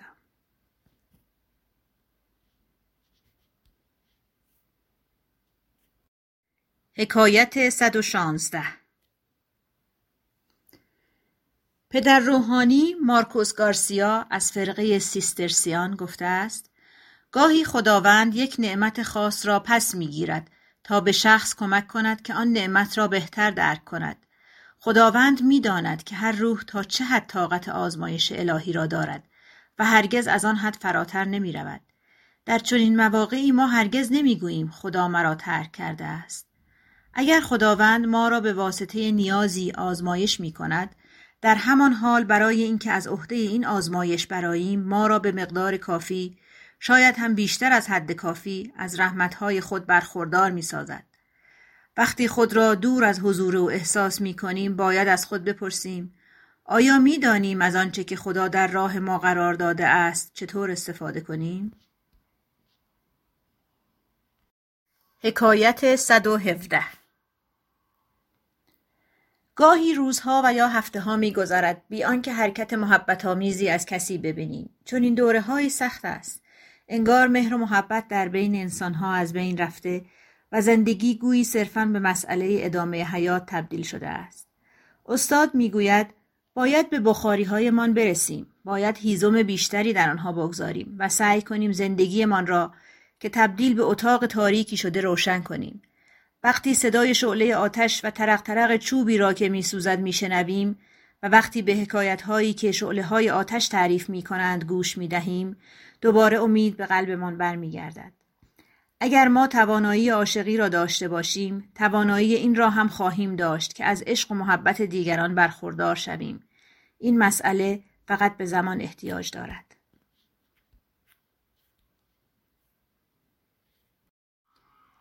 حکایت صد و هجده. در یک ضیافت نهار لیوان شخصی شکست. شخص دیگری به او گفت این نشانه خوششانسی است. همه کسانی که سر میز بودند با این ایده آشنا بودند، اما یک خاخام کلیمی که در آنجا حضور داشت پرسید چرا این نشانه خوششانسی است؟ همسر مسافر گفت نمیدانم، شاید از قدیم این را میگفتند تا مهمان شرمنده نشود.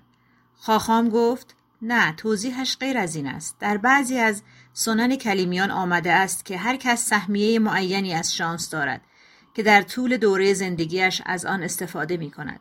انسان اگر از این سهمیه فقط در مورد چیزهایی که واقعا لازمشان دارد استفاده کند، شانس به او روی آورده است، وگرنه ممکن است شانس خودش را هدر دهد.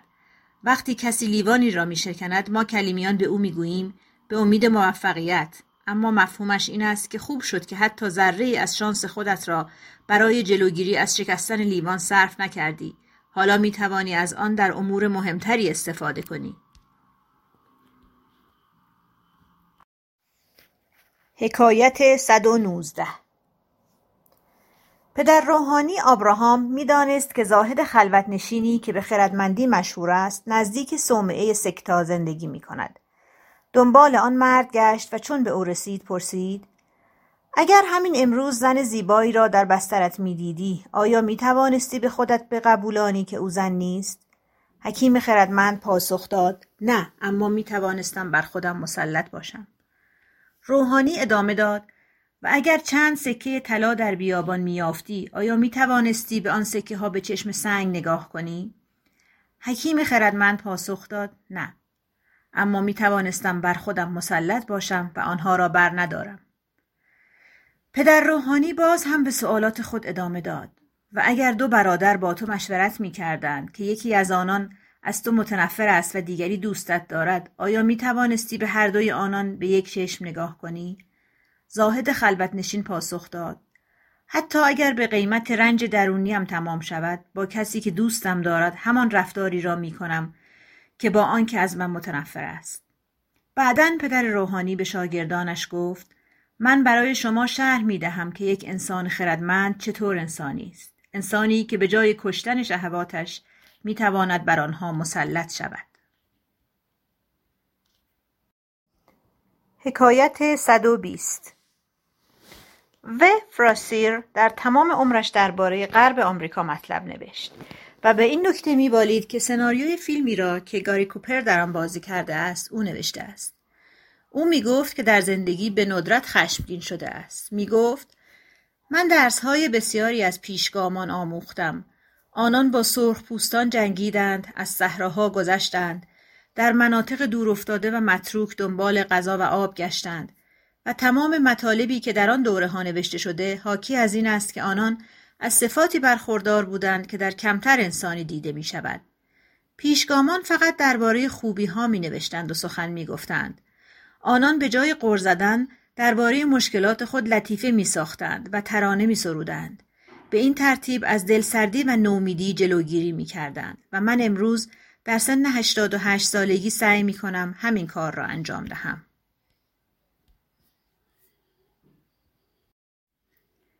حکایت صد و بیست و یک. بخشی از شعری از جان مویر است. میخواهم روحم را آزاد کنم تا بتواند از همه نعمت‌هایی که به روح تعلق دارد لذت ببرد. و در آن زمان که چنین کاری میسر گردد، نه در پی شناختن چاله های ماه خواهم بود و نه در پی ردیابی اشعه خورشید تا کانونشان. من نه به دنبال درک زیبایی یک ستاره خواهم رفت و نه درک تنهایی ساختگی انسان. آنگاه که یاد بگیرم که روحم را چطور آزاد کنم، به دنبال سپیددم خواهم رفت و بازگشت همراه آن در امتداد زمان. هنگامی که بیاموزم که روحم را چطور آزاد کنم، در جریانهای گیرای غوطه خواهم خورد که به سوی اقیانوسی کشیده می شوند که همه آبها در آن به هم می رسند و روح جهان را تشکیل می دهند. آن زمان که یاد بگیرم روحم را چطور آزاد کنم، خواهم کوشید تا صفحه پرشکوه آفرینش را از آغاز بخوانم. حکایت صد و بیست و دو. یکی از نمادهای مقدس مسیحیت تصویر پلیکان است. دلیلش ساده است.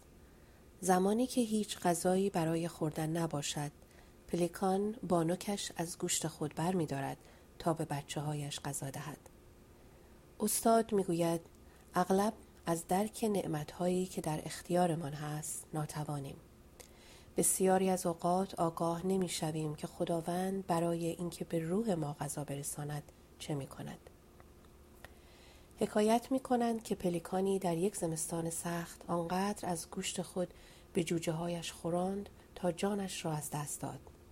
وقتی عاقبت از ضعف مرد، یکی از جوجه هایش به بقیه جوجه ها گفت تمام شد، دیگر خسته شدم از بس که هر روز همان غذای مانده را خوردم. حکایت صد و بیست و سه. اگر از چیزی ناراضی هستید، حتی کار خوبی که دوست دارید انجام دهید اما نمی توانید انجام دهید، فعلا دست نگه دارید. اگر کارها خوب پیش نمی رود، تنها دو توضیح دارد: یا پشت کارتان آزمایش می شود یا باید جهتتان را عوض کنید. برای اینکه تشخیص دهید که کدام یک از این دو مورد صدق می کند، چون ضد هم هستند، از سکوت و دعا کمک بگیرید. جریان به تدریج به نحوی عجیب برایتان روشن می شود تا آنجا که قدرت کافی برای انتخاب پیدا خواهید کرد. وقتی تصمیمتان را گرفتید، آن احتمال دیگر را به کلی فراموش کنید و پیش بروید، به خاطر اینکه خدا یار و یاور دلاوران است. دومینگو سابینو گفت همه چیز همیشه تبدیل به خیر می شود. اگر اوضاع خوب پیش نمی رود، به این دلیل است که شما هنوز به هدفتان نرسیده اید. حکایت صد و بیست و چهار. نلسون موتا، ترانه‌سرای برزیلی، در باهیا بود که تصمیم گرفت به دیدار مادر روحانی منینینا دوگاستویس برود. سوار تاکسی شد. در راه ترمز تاکسی برید. اتومبیل در وسط جاده به دور خود چرخید و جز وحشت سرنشینان هیچ حادثه مهمی رخ نداد. نلسون موتا در دیدار با مادر روحانی منینینا نخستین مطلبی که با او در میان گذاشت درباره حادثه‌ای بود که نزدیک بود در راه رخ دهد. مادر روحانی به او گفت حوادثی هستند که قبلا مقدر شدند، اما خداوند راهی پیش پای ما می‌گذارد تا بدون اینکه گرفتار یک مشکل جدی شویم، این حوادث را بگذرانیم. یعنی این در تقدیر شما بود که در آن لحظه از زندگیتان دچار یک حادثه اتومبیل شوید، اما همانطور که می‌دانید همه چیز رخ داد و هیچ چیزی نشد. حکایت صد و بیست و پنج. هنگامی که مسافر همراه زن زائری از سالن سخنرانی خارج می شد، زائر به او گفت در سخنان شما درباره جاده سانتیاگو یک نکته از قلم افتاده بود. من متوجه شدم که اکثریت زائران چه در راه سانتیاگو باشند و چه در راه زندگیشان همیشه می خواهند همگام با دیگران حرکت کنند. من در آغاز سفر زیارتیم سعی می کردم با گروه همگام باشم، اما خسته می شدم تقاضای من از بدنم بیش از حد توان آن بود. عصبی می شدم و تندونهای پای چپم درد می گرفت و تا دو روز راه رفتن برایم غیر ممکن می شد. به این ترتیب پی بردم که فقط در صورتی می توانم به سانتیاگو برسم که بر طبق سرعت خودم پیش بروم. گرچه با این روش دیرتر از بقیه می رسیدم و بسیاری از مسیرها را به تنهایی می پیمودم. اما تنها به خاطر اینکه سرعت خودم را رعایت کردم توانستم این راه را تا انتها بروم. از آن زمان تا کنون این درس را هم در همه امور زندگیم به کار بردم. حکایت صد و بیست و شش. کروزوس پادشاه لیدی تصمیم گرفته بود به ایران حمله کند. با این حال می‌خواست با یک شخص خردمند یونانی که آینده را می‌دید مشورت کند. خردمند یونانی به او گفت: در تقدیر شماست که یک امپراتوری بزرگ را نابود کنید. کروزوس با خوشحالی اعلان جنگ داد. پس از دو روز نبرد ایرانیان به لیدی حمله کردند. پایتخت آن را گرفتند و کروزوس اسیر شد. کروزوس برآشفته از سفیر خود در یونان خواست که به دیدار آن خردمند یونانی برود و به او خبر دهد که چقدر در پیشبینی خود اشتباه کرده است. خردمند یونانی به سفیر کروزوس گفت: آن که اشتباه کرد شما بودید. شما یک امپراتوری بزرگ را نابود کردید، لیدی را. استاد میگوید زبان نشانه ها در مقابل ماست تا بهترین را برای عمل به ما بیاموزد. اما بسیار پیش می آید که ما آن نشانه ها را طوری تحریف می کنیم که با کاری که از ابتدا قصد انجامش را داشتیم بخواند. حکایت صد و بیست و هفت. بوسکالیا حکایتی از مغ چهارم تعریف می کند. او هم ستاره‌ای را که بر فراز بتلهم می درخشید می دید. اما همیشه به محلی که احتمال می داد عیسی در آنجا باشد دیر می رسید. به خاطر اینکه در راه فقیران و نیازمندان سر راهش را می گرفتند تا از او کمک بخواهند. مغ پس از سی سال که رد پای عیسی را در مصر، جلیل و بتانی گرفت به بیت المقدس رسید. اما این بار هم دیر آمده بود. عیسی نوزاد حالا تبدیل به مردی شده بود. مغ روز تصلیب به آنجا رسیده بود. شاه با خودش مرواریدهایی آورده بود تا به عیسی تقدیم کند. اما در راه تمام دارایی خود را برای کمک به کسانی که می‌دید فروخته بود. فقط یک مروارید مانده بود. اما مسیح دیگر در بین ما نبود. شاه با خود اندیشید: نتوانستم رسالت زندگیم را انجام دهم. و آنگاه صدایی شنید: برخلاف آنچه می اندیشی در تمام عمرت با من بودی. من برهنه بودم و تو مرا لباس پوشاندی. گرسنه بودم و سیرم کردی. زندانی بودم به ملاقاتم آمدی. من در روح هر فقیر بینوایی سر راه تو قرار گرفتم. از تو به خاطر هدایای فراوان و محبت آمیزت متشکرم. حکایت صد و بیست و هشت. در یک داستان علمی تخیلی حکایت از جامعه‌ای شده است که در آن تقریباً همه اشخاص با آمادگی مادرزادی برای انجام وظیفه‌ای متولد می‌شوند. مثلا تکنیسیان، مهندس و یا مکانیک به دنیا می‌آیند. فقط تعداد معدودی هستند که هیچ مهارت مادرزادی ندارند. این اشخاص را به تیمارستان می‌فرستند چون فقط دیوانگان هستند که نمی‌توانند نقشی در جامعه ایفا کنند. یکی از دیوانگان طغیان می‌کند. تیمارستان کتابخانه‌ای دارد و آن دیوانه سعی می‌کند هر چه وجود دارد یاد بگیرد تا با هنرها و علوم آشنا شود. وقتی حس می‌کند که به قدر کافی بلد است تصمیم می‌گیرد فرار کند، اما دستگیر می‌شود. او را به یک مرکز پژوهش در بیرون از شهر می‌برند.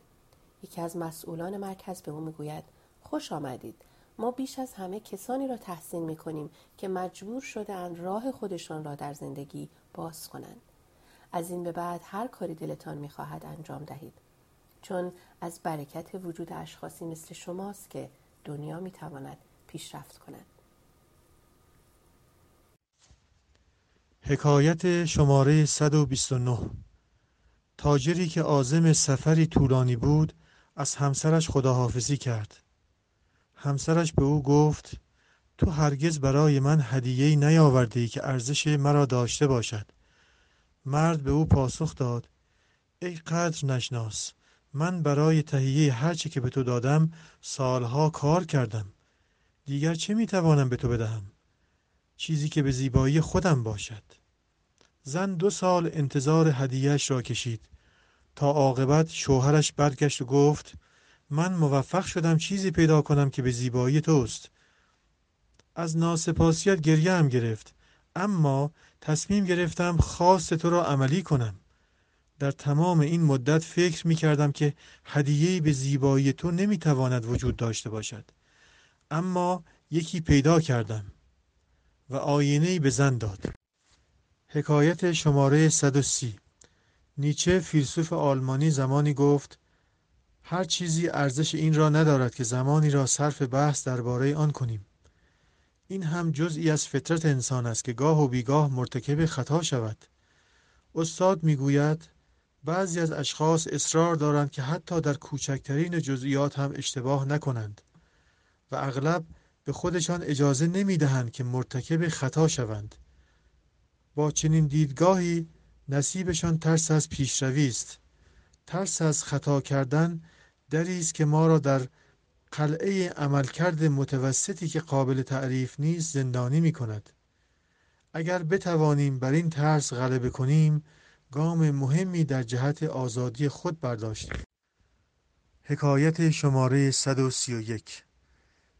طلبه‌ای از پدر روحانی نیستروس سرپرست صومعه سکتا پرسید برای جلب خشنودی خدا چه کارهایی باید انجام دهم؟ پدر روحانی نیستروس پاسخ داد ابراهیم از بیگانگان پذیرایی کرد و خدا خشنود بود. ایلیا از بیگانگان خوشش نمی آمد و خدا خشنود بود. داوود به آنچه انجام داد می بالید و خدا خشنود بود. مأمور مالیات در روم باستان در برابر محراب از آنچه انجام داده بود شرمنده بود و خدا خشنود بود. و یحیی تعمید دهنده سر به بیابان گذاشت و خدا خشنود بود. یونس به شهر بزرگ نینوا رفت و خدا خشنود بود. از روحت بپرس که چه کاری می‌خواهد انجام دهد. وقتی روحت با رویاهایت هم نوا باشد خدا را خشنود می‌کند. حکایت صد و سی و دو. یک استاد بودایی با شاگردانش پیاده به سفر می‌رفت که متوجه شد شاگردانش در بین خودشان در یک مورد که کدام یک بهترند بحث می‌کنند. یکی گفت من پانزده سال تمرین مدیتیشن کردم. دیگری گفت من از روزی که از خانه مادر و پدرم بیرون آمدم کارهای خیر انجام دادم. سومی گفت من همیشه درس‌های بودا را به کار بستم. هنگام ظهر برای استراحت زیر درخت سیبی نشستند. شاخه‌های درخت زیر بار میوه خم شده بود به طوری که نوک شاخه‌ها به زمین می‌رسید. درخت هرچه پربارتر باشد سر به زیرتر است. خردمند واقعی کسی است که فروتن باشد. درختی که میوه‌ای ندارد شاخه‌هایش با غرور سر خود را بالا می‌گیرند. احمق همیشه خود را بهتر از دیگران می‌داند. حکایت صد و سی و سه. آنتونیو ماچادو می‌گوید جز به جز، قدم به قدم، ای رهگذر، راهی وجود ندارد. راه برای اینکه پیموده شود ساخته می شود. با قدم برداشتن در راه راه ساخته می شود و اگر برگردید و به پشت سر بنگرید، تنها چیزی که خواهید دید جای پاهایی است که روزی پاهای شما مجدداً آنها را می‌پیماید. ای رهگذر، راهی وجود ندارد. راه برای اینکه پیموده شود ساخته می شود. حکایت صد و سی و چهار. عیسی در شام آخر دو تن از حواریون خود را با یک لحن و یک آهنگ ملامت کرد. هر دوی آنان مرتکب همان گناهانی که عیسی پیش بینی کرده بود شدند. یهودای اسخریوتی به خود آمد و حکم به نابودی خود داد. پتروس هم بعد از سه بار انکار تمام معتقداتش به خود آمد، اما پتروس در لحظه حساس مفهوم واقعی پیام عیسی را درک کرد و استغفار نمود و با فروتنی پیش رفت. او نتوانست خودکشی را برگزیند، اما به جای این کار با سایر حواریون روبرو شد و باید چنین گفته باشد: بسیار خوب، تا زمانی که نژاد بشر پابرجاست از خطاهای من صحبت کنید، اما به من اجازه دهید که آنها را اصلاح کنم. پتروس این را فهمید که عشق بخشنده است. یهودا هیچ چیزی را نفهمید. حکایت صد و سی و پنج. نویسنده مشهوری با دوستی قدم میزد. پسر بچه‌ای وارد خیابان شد تا به آن طرف خیابان برود. در همان حال کامیونی به پسرک نزدیک میشد. نویسنده در یک چشم برهم زدن خود را جلوی کامیون انداخت و موفق شد پسر را نجات دهد. اما قبل از اینکه کسی بتواند او را به خاطر اقدام قهرمانانه اش تحسین کند، یک سیلی به صورت پسرک زد و گفت: پسرم، گور ظاهر را نخور. من فقط برای این نجاتت دادم تا نتوانی از مشکلاتی که در بزرگسالی خواهی داشت فرار کنی. استاد میگوید گاهی از انجام کار خیر واهمه داریم. احساس گناه ما همیشه سعی میکند به ما بگوید که وقتی از روی خیرخواهی کاری میکنیم صرفاً برای خوشایند دیگران است. برای ما پذیرفتن این که نیکی در فطرت ماست دشوار است. کارهای خیرمان را زیر نقاب طعنه و بی‌تفاوتی میپوشانیم، انگار که زندگی مترادف با ضعف است. حکایت صد و سی و شش. عیسی به میز مقابلش نگاه کرد. در این فکر بود که بهترین نماد این که مدتی روی زمین زندگی کرده چیست. روی میز انارهای جلیل قرار داشت و ادویه صحراهای جنوب و خشکبار سوریه و خرمای مصر.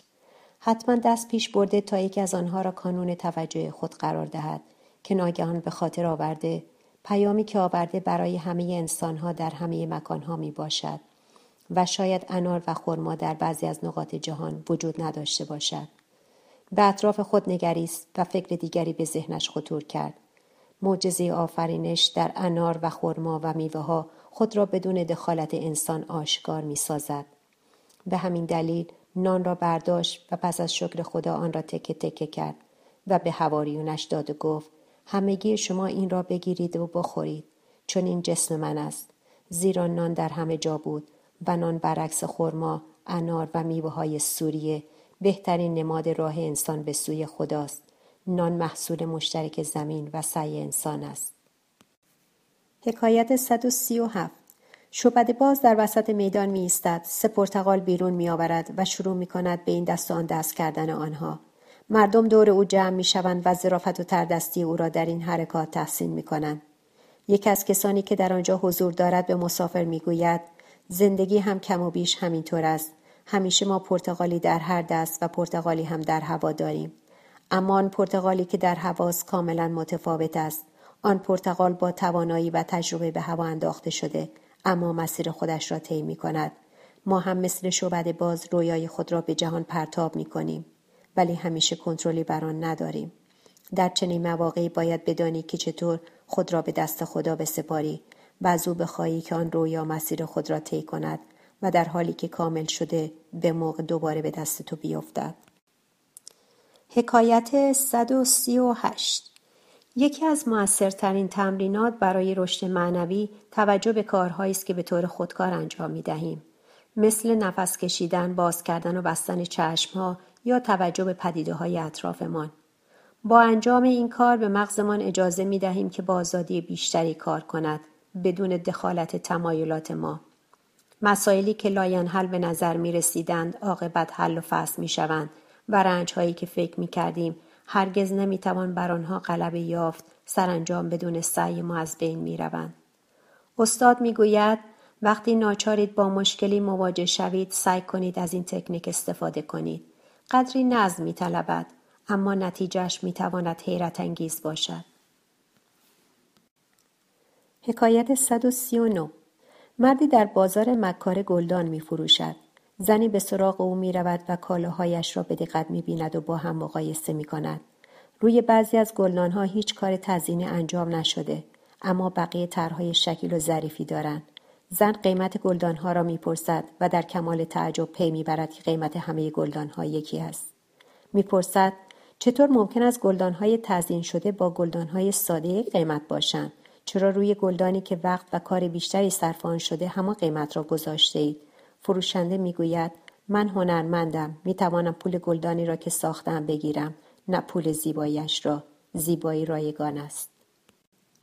حکایت صد و چهل. مسافر در مراسم نماز عشای ربانی تنها نشسته بود. ناگهان دوستی به سراغش رفت و به او گفت میخوام با تو حرف بزنم. مسافر این دیدار را نشانه ای پنداشت و شروع کرد به صحبت درباره هر چیزی که به نظرش مهم میرسید.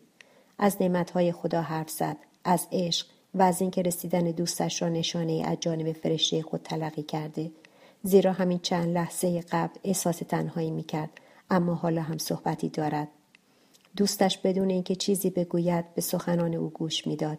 سپس از مسافر تشکر کرد و رفت. مسافر به جای احساس شادی بیشتر از همیشه احساس تنهایی کرد. بعداً متوجه شد که چنان به شوق آمده بود که به درخواست دوست خود که میخواست با او حرف بزند کوچکترین توجهی نکرده بود. مسافر نگاهی به پایین انداخت و دید کلماتش بر زمین افتادند، زیرا خواست کائنات این بود که در آن لحظه کار دیگری انجام شود.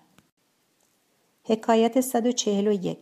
سه پری به مراسم غسل تعمید شاهزاده‌ای دعوت شدند. هدیه نخستین پری به شاهزاده این بود که عشق خود را پیدا کند. پری دوم به او ثروتی فراوان داد تا هر کاری که دوست دارد انجام دهد. سومی به او زیبایی هدیه کرد. اما مثل همه قصه های پریان، سر و کله جادوگری پیدا شد که از اینکه به این مراسم دعوتش نکرده بودند سخت به خشم آمده بود. او شاهزاده را نفرین کرد. حالا که تو همه چیز داری، من از این هم بیشتر به تو میدهم. تو به هر کاری دست بزنی استعدادش را خواهی داشت. شاهزاده تبدیل به جوانی خوش قیافه، ثروتمند و عاشق شد، اما هرگز نتوانست رسالت خود را در روی زمین به انجام برساند. او نقاش، مجسم ساز، موسیقیدان و ریاضیدانی چیره دست بود، اما هرگز نمیتوانست کاری را به آخر برساند، به خاطر اینکه هر کاری زود دلش را میزد و میخواست به سراغ کار دیگری برود. استاد میگوید همه راهها به یک جا ختم میشود، اما شما راه خودتان را انتخاب و آن را تا آخر طی کنید. همه راه‌ها را انتخاب نکنید. حکایت صد و چهل و دو. در متنی از یک نویسنده ناشناس از قرن هجدهم حکایت یک راهب روسی نقل شده که به دنبال یک راهنمای معنوی می‌گشت. روزی به او گفته شد که در فلان دهکده عابد خلوت‌نشینی زندگی می‌کند که شب و روز خود را وقف رستگاری روحش کرده است. راهب با شنیدن این خبر به جستجوی آن قدیس رفت و هنگامی که آن عابد خلوت‌نشین را پیدا کرد به او گفت از شما می‌خواهم که در راه روح مرا راهنمایی کنید. عابد خلوت‌نشین به او پاسخ داد روح راه خودش را دارد و فرشته‌تان شما را راهنمایی می‌کند. شما بی‌وقفه دعا کنید. من بی‌وقفه دعا کردن را بلد نیستم. ممکن است شما به من یاد دهید؟ اگر بلد نیستید بی‌وقفه دعا کنید، پس از خدا بخواهید که این کار را به شما بیاموزد. راهب گفت شما به من هیچ چیزی یاد نمی دهید؟ چیزی برای یاد دادن وجود ندارد، چون ایمان را نمیتوان مثل دانش ریاضی به کسی انتقال داد. شما راز ایمان را بپذیرید تا خدا خود را بر شما آشکار سازد. حکایت صد و چهل و سه. استاد میگوید بنویسید، چه نامه باشد، چه خاطرات روزانه و یا فقط چند یادداشت. مثل وقتی که با تلفن حرف میزنید، اما بنویسید. ما از طریق نوشتن به خدا و دیگران نزدیکتر میشویم. اگر میخواهید نقش خود را در جهان بهتر بفهمید، بنویسید. سعی کنید از دل و جان بنویسید. حتی اگر هیچ کس کلمات شما را نمیخواند، یا از آن هم بدتر، حتی اگر کسی آنچه را که شما نمیخواهید خوانده شود میخواند. صرف نوشتن کمکمان میکند که سر و سامانی به افکار خود دهیم و آنچه را که در اطرافمان قرار دارد روشن‌تر ببینیم. قلم و کاغذ معجزه ها میکنند، رنج و درد را تسکین میدهند، به رویاها جامعه حقیقت میپوشانند و امید از دست رفته را برمیگردانند. کلمه قدرت دارد. حکایت صد و چهل و چهار. راهبان صحرانشین پذیرفتند که باید دست فرشتگان را برای عمل باز گذاشت و به این منظور گاهی کارهای موسیقی انجام میدادند، مثلا با گلها حرف میزدند یا بی‌دلیل میخندیدند.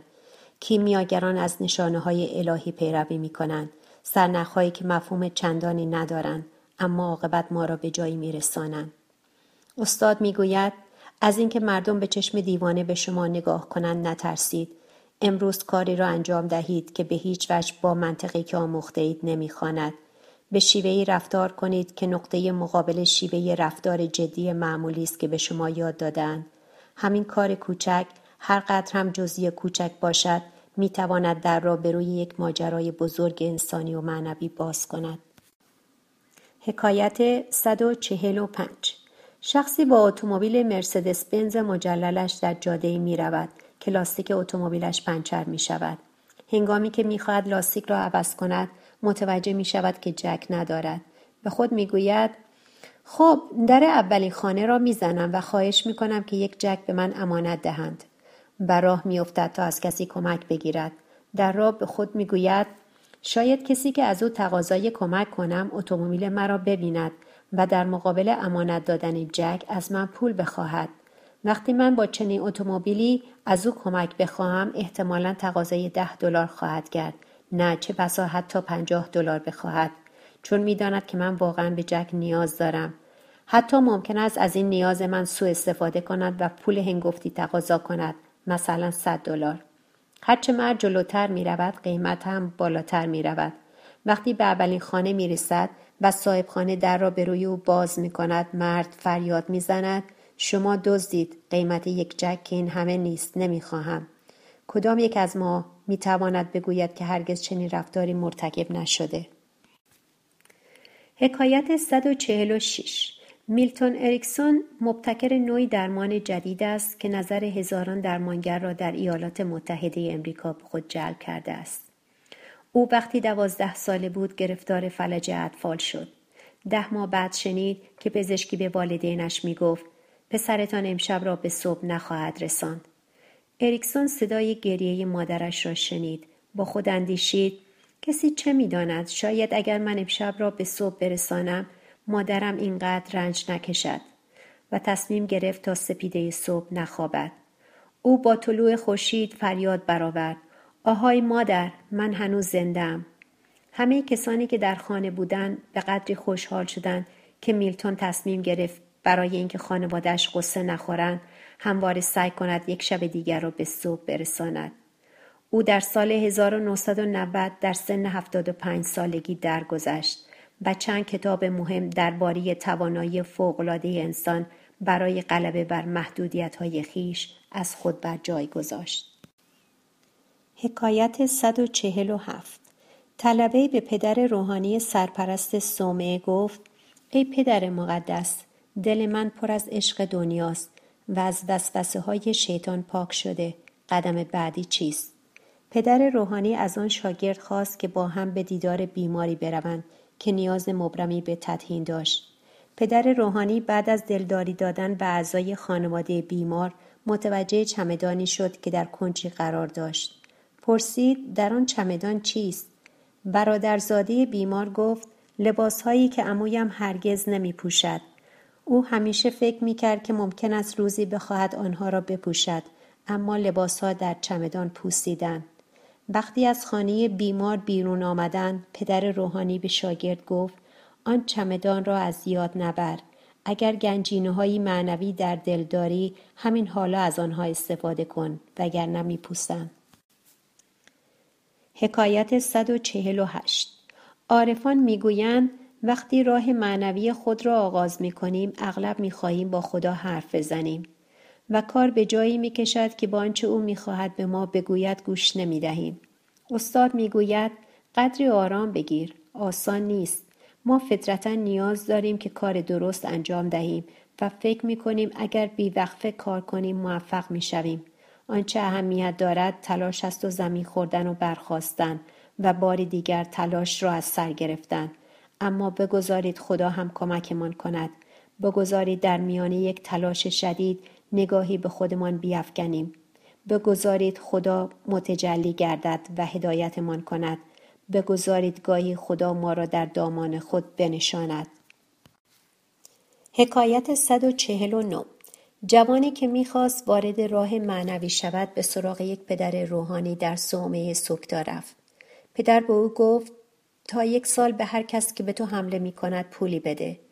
جوان هر بار که مورد حمله قرار میگرفت پولی میپرداخت. در پایان سال به سراغ پدر روحانی رفت تا ببیند قدم بعدی چیست. پدر گفت به شهر برو و برای من غذا بخر. به محض اینکه جوان صومعه را ترک کرد، پدر روحانی خود را به شکل یک گدا درآورد و از راه میانبری که بلد بود خود را به دروازه شهر رساند. وقتی جوان نزدیک شد، پدر روحانی شروع به اهانت به او کرد.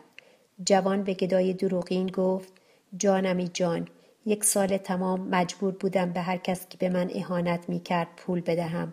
حالا دیگر حمله ها مجانی است و نباید دیناری بپردازم. پدر روحانی با شنیدن این سخن لباس گدایی را از تن به در آورد و گفت تو برای قدم بعدی آمادگی داری، چون یاد گرفته ای که به روی مشکلاتت بخندی. حکایت صد و پنجاه. مسافر با دو تن از دوستانش در خیابان‌های نیویورک قدم می‌زد.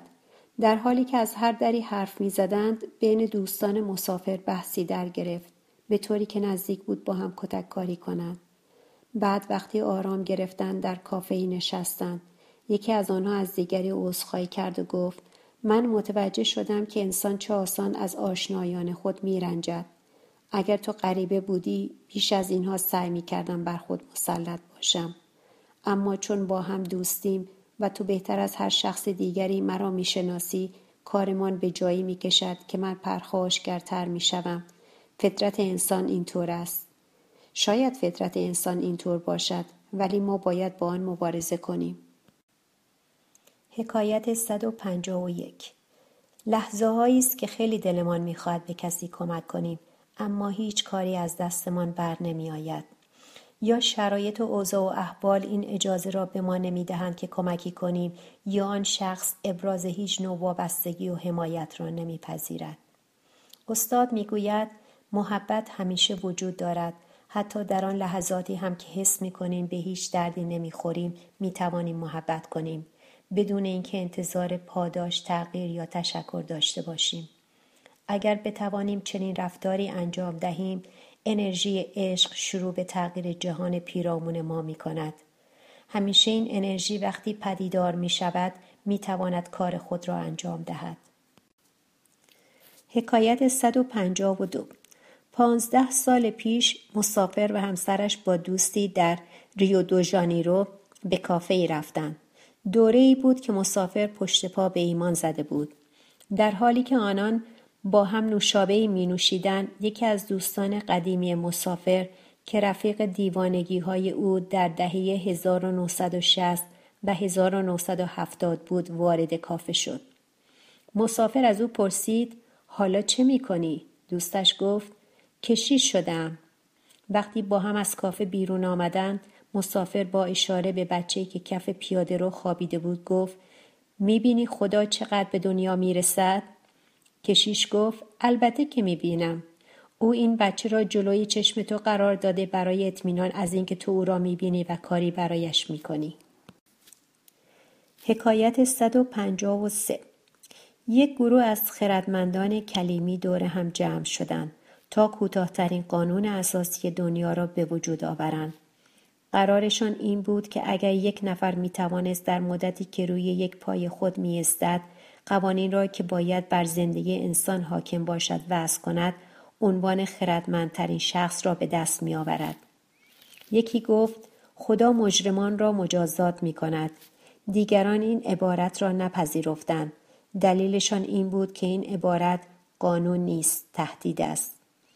در این لحظه خاخام هیلل وارد جلسه شد. روی یک پا ایستاد و گفت با دیگری رفتاری را نکن که حاضر نیستی آن رفتار را از او ببینی. قانون این است، بقیه‌اش تفسیر حقوقی است. بدین ترتیب خاخام هیلل عنوان خردمندترین شخص آن جمع را به دست آورد. حکایت صد و پنجاه و چهار. جورج برنارد شاو نویسنده متوجه قطعه سنگ بزرگ در اتاق نشیمن دوستش جی اپستاین مجسمه ساز شد و از او پرسید می‌خواهی با این سنگ چه کنی؟ اپستاین پاسخ داد هنوز نمی‌دانم، فعلا در فکرم که چه کنم. شاو با تعجب گفت یعنی تو خودت برای الهامی که به تو می‌شود طرح قبلی می‌ریزی؟ فکر نمی کنی که یک هنرمند باید آزاد باشد که هر وقت بخواهد نظرش را عوض کند؟ اپستاین گفت این فقط زمانی مؤثر است که تو بعد از عوض کردن عقیدت تنها کاری که باید انجام دهی این است که یک تکه کاغذ را که پنج گرم وزن دارد مچاله کنی. اما وقتی با یک سنگ چهار تنی طرف هستی باید جور دیگری فکر کنی. استاد می گوید هر یک از ما بهترین روش را برای انجام کار خود بلد است. فقط شخصی که با تکلیفی روبروست مشکلات کار را می شناسد. حکایت صد و پنجاه و پنج. برادر جان فکر می کرد من باید مثل فرشته ها باشم. آنها هیچ کاری جز حمد و نیایش جلال خداوند ندارند. همان شب صومعه سکتا را ترک کرد و به بیابان رفت. یک هفته بعد به صومعه برگشت و در زد. برادری که دم در نگهبانی میداد با شنیدن صدای در پرسید کیه؟ منم برادر جان، من گرسنه‌ام. برادر نگهبان گفت امکان ندارد، برادر جان در بیابان است، فرشته شده است. او دیگر نه گرسنه می شود و نه مجبور است برای امرار معاش کار کند. برادر جان گفت غرور مرا ببخشید. فرشتگان یار و یاور انسانند. کارشان این است و به همین دلیل است که جلال و عظمت پروردگار را حمد می کنند. من با انجام کار روزانه‌ام می توانم ستایشگر همین جلال باشم. برادری که دم در نگهبانی میداد وقتی این سخنان فروتنانه را از برادر جان شنید در را به روی او گشود. حکایت صد و پنجاه و شش. از همه سلاح‌های قدرتمندی که انسان توانسته اختراع کند، مخربتر، وحشتناکتر و بزدلانه‌تر سخن است. مشت و سلاح آتشین دست کم لکه خونی بر جای می‌گذارند. بمب خانه‌ها و خیابان‌ها را خراب می‌کند و به وجود سم در بدن قربانی می‌توان پی برد. استاد می‌گوید سخن می‌تواند بدون بر جای گذاشتن کوچکترین اثری نابود کند. بچه ها در طی سالیان سال بر اثر سخنان والدینشان دارای بازتاب‌های شرطی می‌شوند. مردان با بی‌انصافی مورد انتقاد قرار می‌گیرند. زنان با روش منظمی که شوهرشان به کار می‌برد قتل عام می‌شوند و مؤمنان بر اثر سخنان کسانی که خود را مفسر کلام خدا می‌دانند از دین دور نگه داشته می‌شوند. دقت کنید که آیا شما هم از این سلاح استفاده می کنید؟ ببینید آیا دیگران این سلاح را بر ضد شما به کار می برند؟ جلوی هر دوی این کارها را بگیرید. حکایت صد و پنجاه و هفت. در یکی از افسانه‌های صحرایی حکایت مردی آمده که می خواهد به آبادی دیگری نقل مکان کند و اساسش را روی شتر می گذارد. قالیچه ها، وسایل پخت و پز، چمدان پر از لباس و الباقی. و حیوان همه اینها را تحمل می کند. مرد وقتی میخواست حرکت کند به یاد یک پر آبی رنگ زیبا افتاد که پدرش به او داده بود. رفت پر را پیدا کرد و آورد روی شتر گذاشت. شتر در زیر سنگینی این بار فرو افتاد و مرد. حتما آن مرد با خود فکر کرده شترم حتی نتوانست وزن یک پر را تحمل کند. گاهی ما درباره دیگران همین فکر را میکنیم، بدون اینکه بفهمیم که یک شوخی کوچک ما حکم همان قطره ای را دارد که کاسه صبر شخصی را لبریز میکند. حکایت صد و پنجاه و هشت. شخصی با مسافر میگوید گاهی مردم با آنچه در فیلم ها میبینند عادت میکنند و داستان واقعی یادشان میرود. شما فیلم ده فرمان را به خاطر میآورید؟ البته موسی چارتونستون عصای خود را بلند میکند و آبها از هم میشکافد و قوم بنی اسرائیل میتوانند از دریای سوق بگذرند. آن شخص میگوید در تورات به این صورت نیامده است. در تورات آمده که خداوند به موسی فرمان میدهد به بنی اسرائیل بگو عزیمت کنند و تنها بعد از آن که آنان حرکت را آغاز میکنند و پیش میروند موسی عصای خود را بلند میکند و آن آبها میشکافد، زیرا تنها شهامت عبور از راه است که سبب می شود راه پدیدار گردد. حکایت صد و پنجاه و نه. این را پابلو کاسالس نوازنده ویولنسل نوشته است. من هر روز تولدی دوباره می یابم. هر صبح فرصتی برای از سر گرفتن زندگی است. من از هشتاد سال پیش روزهای خود را به همین شکل آغاز کردم. اما مفهومش این نیست که این یک جریان مکانیکی و خودکار روزانه است، بلکه برای شادی من ضروری است. بیدار می شوم، به سراغ پیانو می روم و دو پیش درآمد و چند تم از باخ می نوازم. این قطعات رحمت و برکت را به خانه من می آورند. در عین حال انجام این کار راهی برای برقراری ارتباط مجدد با راز هستی و معجزه انسان بودن است. با وجود اینکه من این کار را هشتاد سال انجام دادم، آهنگم هرگز همان آهنگ روزهای پیش نیست، بلکه همیشه نکته تازه شگفت‌انگیز و باور نکردنی به من می‌آموزد. حکایت صد و شصت. استاد می‌گوید از یک طرف می‌دانیم آنچه اهمیت دارد این است که به خدا برسیم. از طرف دیگر زندگی بین ما و او فاصله می‌اندازد.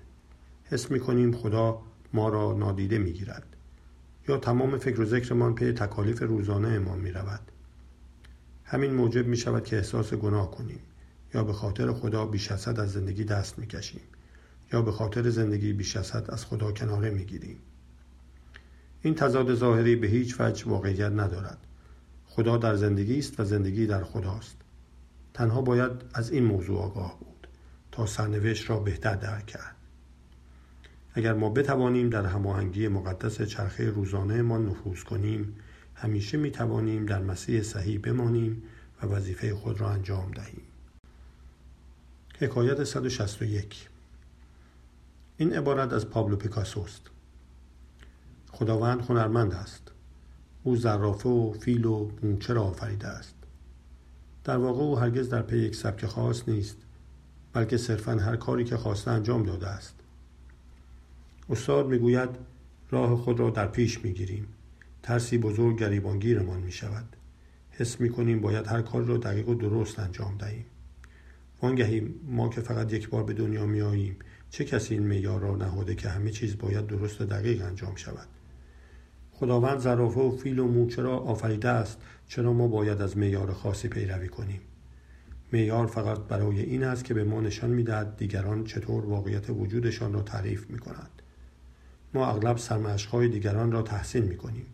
در بسیاری از اوقات می توانیم از خطاهایی که دیگران مرتکب می شوند اجتناب کنیم. اما در مورد خوب زندگی کردن فقط ما می دانیم این که این کار را برای خود چطور انجام دهیم. حکایت صد و شصت و دو. چند کلیمی مؤمن در کنیسه دعا می خواندند. در وسط دعای خود صدای بچه‌ای را شنیدند که می گفت الف به جیم دال. آنها سعی کردند تمام حواس خود را بر متن دعا متمرکز کنند، اما باز صدا شنیده شد الف به جیم دال. دعا را نیمه کاره گذاشتند و وقتی به دور و بر خود نگریستند پسرکی را دیدند که همچنان حروف الف با را تکرار میکرد. خاخام به پسرک گفت چرا این کار را میکنی؟ پسرک گفت چون من آیات مقدس رو بلد نیستم. به همین دلیل فکر کردم حروف الفبا رو تکرار کنم به این امید که خداوند خودش با این حروف کلمات صحیح رو بسازد. خاخام گفت از درسی که به من دادی متشکرم. امیدوارم من هم ایام و عمر را بر روی زمین همانطور تقدیم خدا کنم که تو حروف الفبایت را تقدیم کردی. حکایت صد و شصت و سه. استاد میگوید روح خدا را که در ما وجود دارد میتوان به پرده نمایش سینما تشبیه کرد. به روی پرده سینما اتفاقات مختلفی رخ میدهد. مردم عاشق میشوند، از هم جدا میشوند، گنج‌ها یافت میشود، سرزمین‌های دور کشف میشود. صرف نظر اینکه چه فیلمی نمایش داده میشود، پرده همیشه همان است. مهم نیست که اشک‌ها فروغ‌آلود یا خون‌ها جاری شود، زیرا هیچ چیز نمیتواند سپیدی پرده را لکه‌دار کند. درست همانطور که پرده نمایش در پشت همه صحنه‌های فیلم وجود دارد، خدا در پشت تک تک رنج‌ها و شادی‌های زندگی حضور دارد و وقتی فیلم ما تمام می‌شود، تمامی آن را خواهیم دید. حکایت صد و شصت و چهار. تیراندازی در بیشه‌ای نزدیک صومعه‌ای متعلق به هندوها که به سختگیری در تعالیم خود شهرت داشت قدم می‌زد. تعدادی از راهبان را دید که در باغ می نوشیدند و خوش بودند. تیرانداز با صدای بلند گفت چه خنده‌دار است کاری کسانی که در راه خدا گام بر می دارند. می گویند نظم و انضباط اهمیت دارد، اما اینجا مشغول تفریح هستند. راهبی که سن و سالش از بقیه بیشتر بود از او پرسید شما اگر با یک کمان صد تیر بیاندازید بر سر کمانتان چه می آید؟ تیرانداز پاسخ داد گمانم می شکند. راهب گفت کسی هم که از محدوده های خود فراتر رود عزمش در هم می شکند. کسی که نتواند بین کار و استراحت تعادل برقرار کند شور و شوق خود را از دست می دهد و دیگر نمی تواند پیش برود. حکایت صد و شصت و پنج. پادشاهی به پیک این مأموریت داد که قرارداد صلحی را به سرزمینی دوردست ببرد تا امضا شود. پیک به قصد استفاده از فرصت این سفر به چند نفر از دوستانش که با آن کشور روابط بازرگانی مهمی داشتند مأموریت خود را اطلاع داد. آنان از او تقاضا کردند که سفر خود را مدتی به تعویق بیاندازد و چون قرار بود قرارداد صلح امضا شود دستورات جدیدی نوشتند و تغییراتی در تمهیدات تجارتی خود دادند. عاقبت وقتی که پیک برای انجام مأموریت خود عزیمت کرد برای امضای قراردادی که او آورده بود دیگر دیر شده بود. جنگ در گرفت. هم طرح‌های پادشاه به هم ریخت و هم تمهیدات تجارتی که سفر پیک را به تعویق انداخته بود. استاد میگوید در زندگی ما فقط یک چیز مهم است، تحقق بخشیدن به تقدیر شخص خودمان، رسالتی که برای ما رقم خورده است، اما همیشه به قدری زیر بار دغدغه‌های بی‌ثمر می‌رویم که رویاهایمان به باد می‌رود. حکایت صد و شصت و شش. مسافر در بندر سیدنی پلی را تماشا می کند که دو بخش شهر را به هم می پیوندد. در این هنگام یک استرالیایی به سراغش می رود تا از او بخواهد که آگهی تبلیغاتی روزنامه را برایش بخواند. او به مسافر می گوید حروف روزنامه خیلی ریز است. من عینکم را در خانه جا گذاشتم و حروف را از هم تشخیص نمی دهم. مسافر هم که عینک مطالعه‌اش را همراه ندارد از آن مرد عذرخواهی می کند. مرد استرالیایی میگوید خب شاید بهتر است حتی فکرش رو هم نکنم و به قصد ادامه گفتگو میگوید فقط ما دو نفر نیستیم، دید خدا هم تار است، نه به خاطر پیری بلکه به خاطر اینکه خودش میخواهد. به همین دلیل وقتی کسی که به او نزدیک است مرتکب خطایی میشود خطای او را به وضوح نمیبیند چون نمیخواهد بی انصافی کند آن شخص را میبخشد. من میپرسم پس کارهای خوب چی؟ استرالیایی میگوید خب خدا هرگز عینکش را جا نمیگذارد و خنده کنان به راه خود ادامه میدهد. حکایت صد و شصت و هفت. شاگردی از استادش پرسید آیا چیزی مهمتر از دعا وجود دارد؟ استاد از شاگرد خواست که به بوتزار مجاور برود و شاخه‌ای بچیند. شاگرد اطاعت کرد. استاد پرسید بوته هنوز زنده است؟ شاگرد پاسخ داد درست همانطور که تا به حال بود. استاد گفت حالا برو ریشه را از خاک در بیاور. شاگرد گفت اگر این کار را انجام دهم بوته می میرد. استاد گفت دعا شاخه درختی است که ریشه هایش ایمان نام دارد. ایمان بدون دعا ممکن است وجود داشته باشد، اما دعا بدون ایمان نه، به هیچ وجه. حکایت صد و شصت و هشت. قدیسه ترزای آویلایی میگوید: به خاطر داشته باشید که خدا همه ما را به سوی خود فراخوانده است و چون او حقیقت محض است ما نمیتوانیم در دعوتش شک کنیم. او فرمود: ای همه تشنگان به سوی من آیید تا من سیرابتان کنم. اگر تک تک ما را به سوی خود نخوانده بود، میفرمود: همه کسانی که دلشان میخواهد به طرف من بیایند، چون شما چیزی ندارید که از دست دهید، اما من فقط کسانی را که آمادگیش را دارند سیراب میکنم. اما او هیچ شرطی نگذاشته است، همینقدر کافی است که را بیفتیم و بخوایم تا همگی از آب حیات عشق او برخوردار گردیم. حکایت صد و شصت و نه. راهبان فرقه زن وقتی میخوان به مدیتیشن بپردازند، در مقابل صخره‌ای مینشینند و میگویند: حالا صبر میکنم تا این صخره قدری رشد کند. استاد میگوید: همه چیز در اطراف ما مدام در حال تغییر است. هر بامداد خورشید بر جهان تازه‌ای میتابد. آنچه زندگی روزمره مینامیم پر از پیشنهادات و فرصت‌های تازه است، اما ما متوجه تفاوت هر روز با روزهای دیگر نمیشویم. امروز در جایی گنجی در انتظار شماست. این گنج ممکن است لبخندی زودگذر باشد، امکان دارد یک پیروزی بزرگ باشد، مهم نیست. زندگی از معجزه‌های بزرگ و کوچک تشکیل شده. هیچ چیز ملال آور نیست، چون همه چیز مدام تغییر می‌کند. ملالت از دنیا نیست. تی اس الیوت شاعر نوشت: از شاهراه‌های بسیار عبور کن و به خانه‌ات برگرد و همه چیز را چنان بنگر که گویی برای نخستین بار می‌بینی.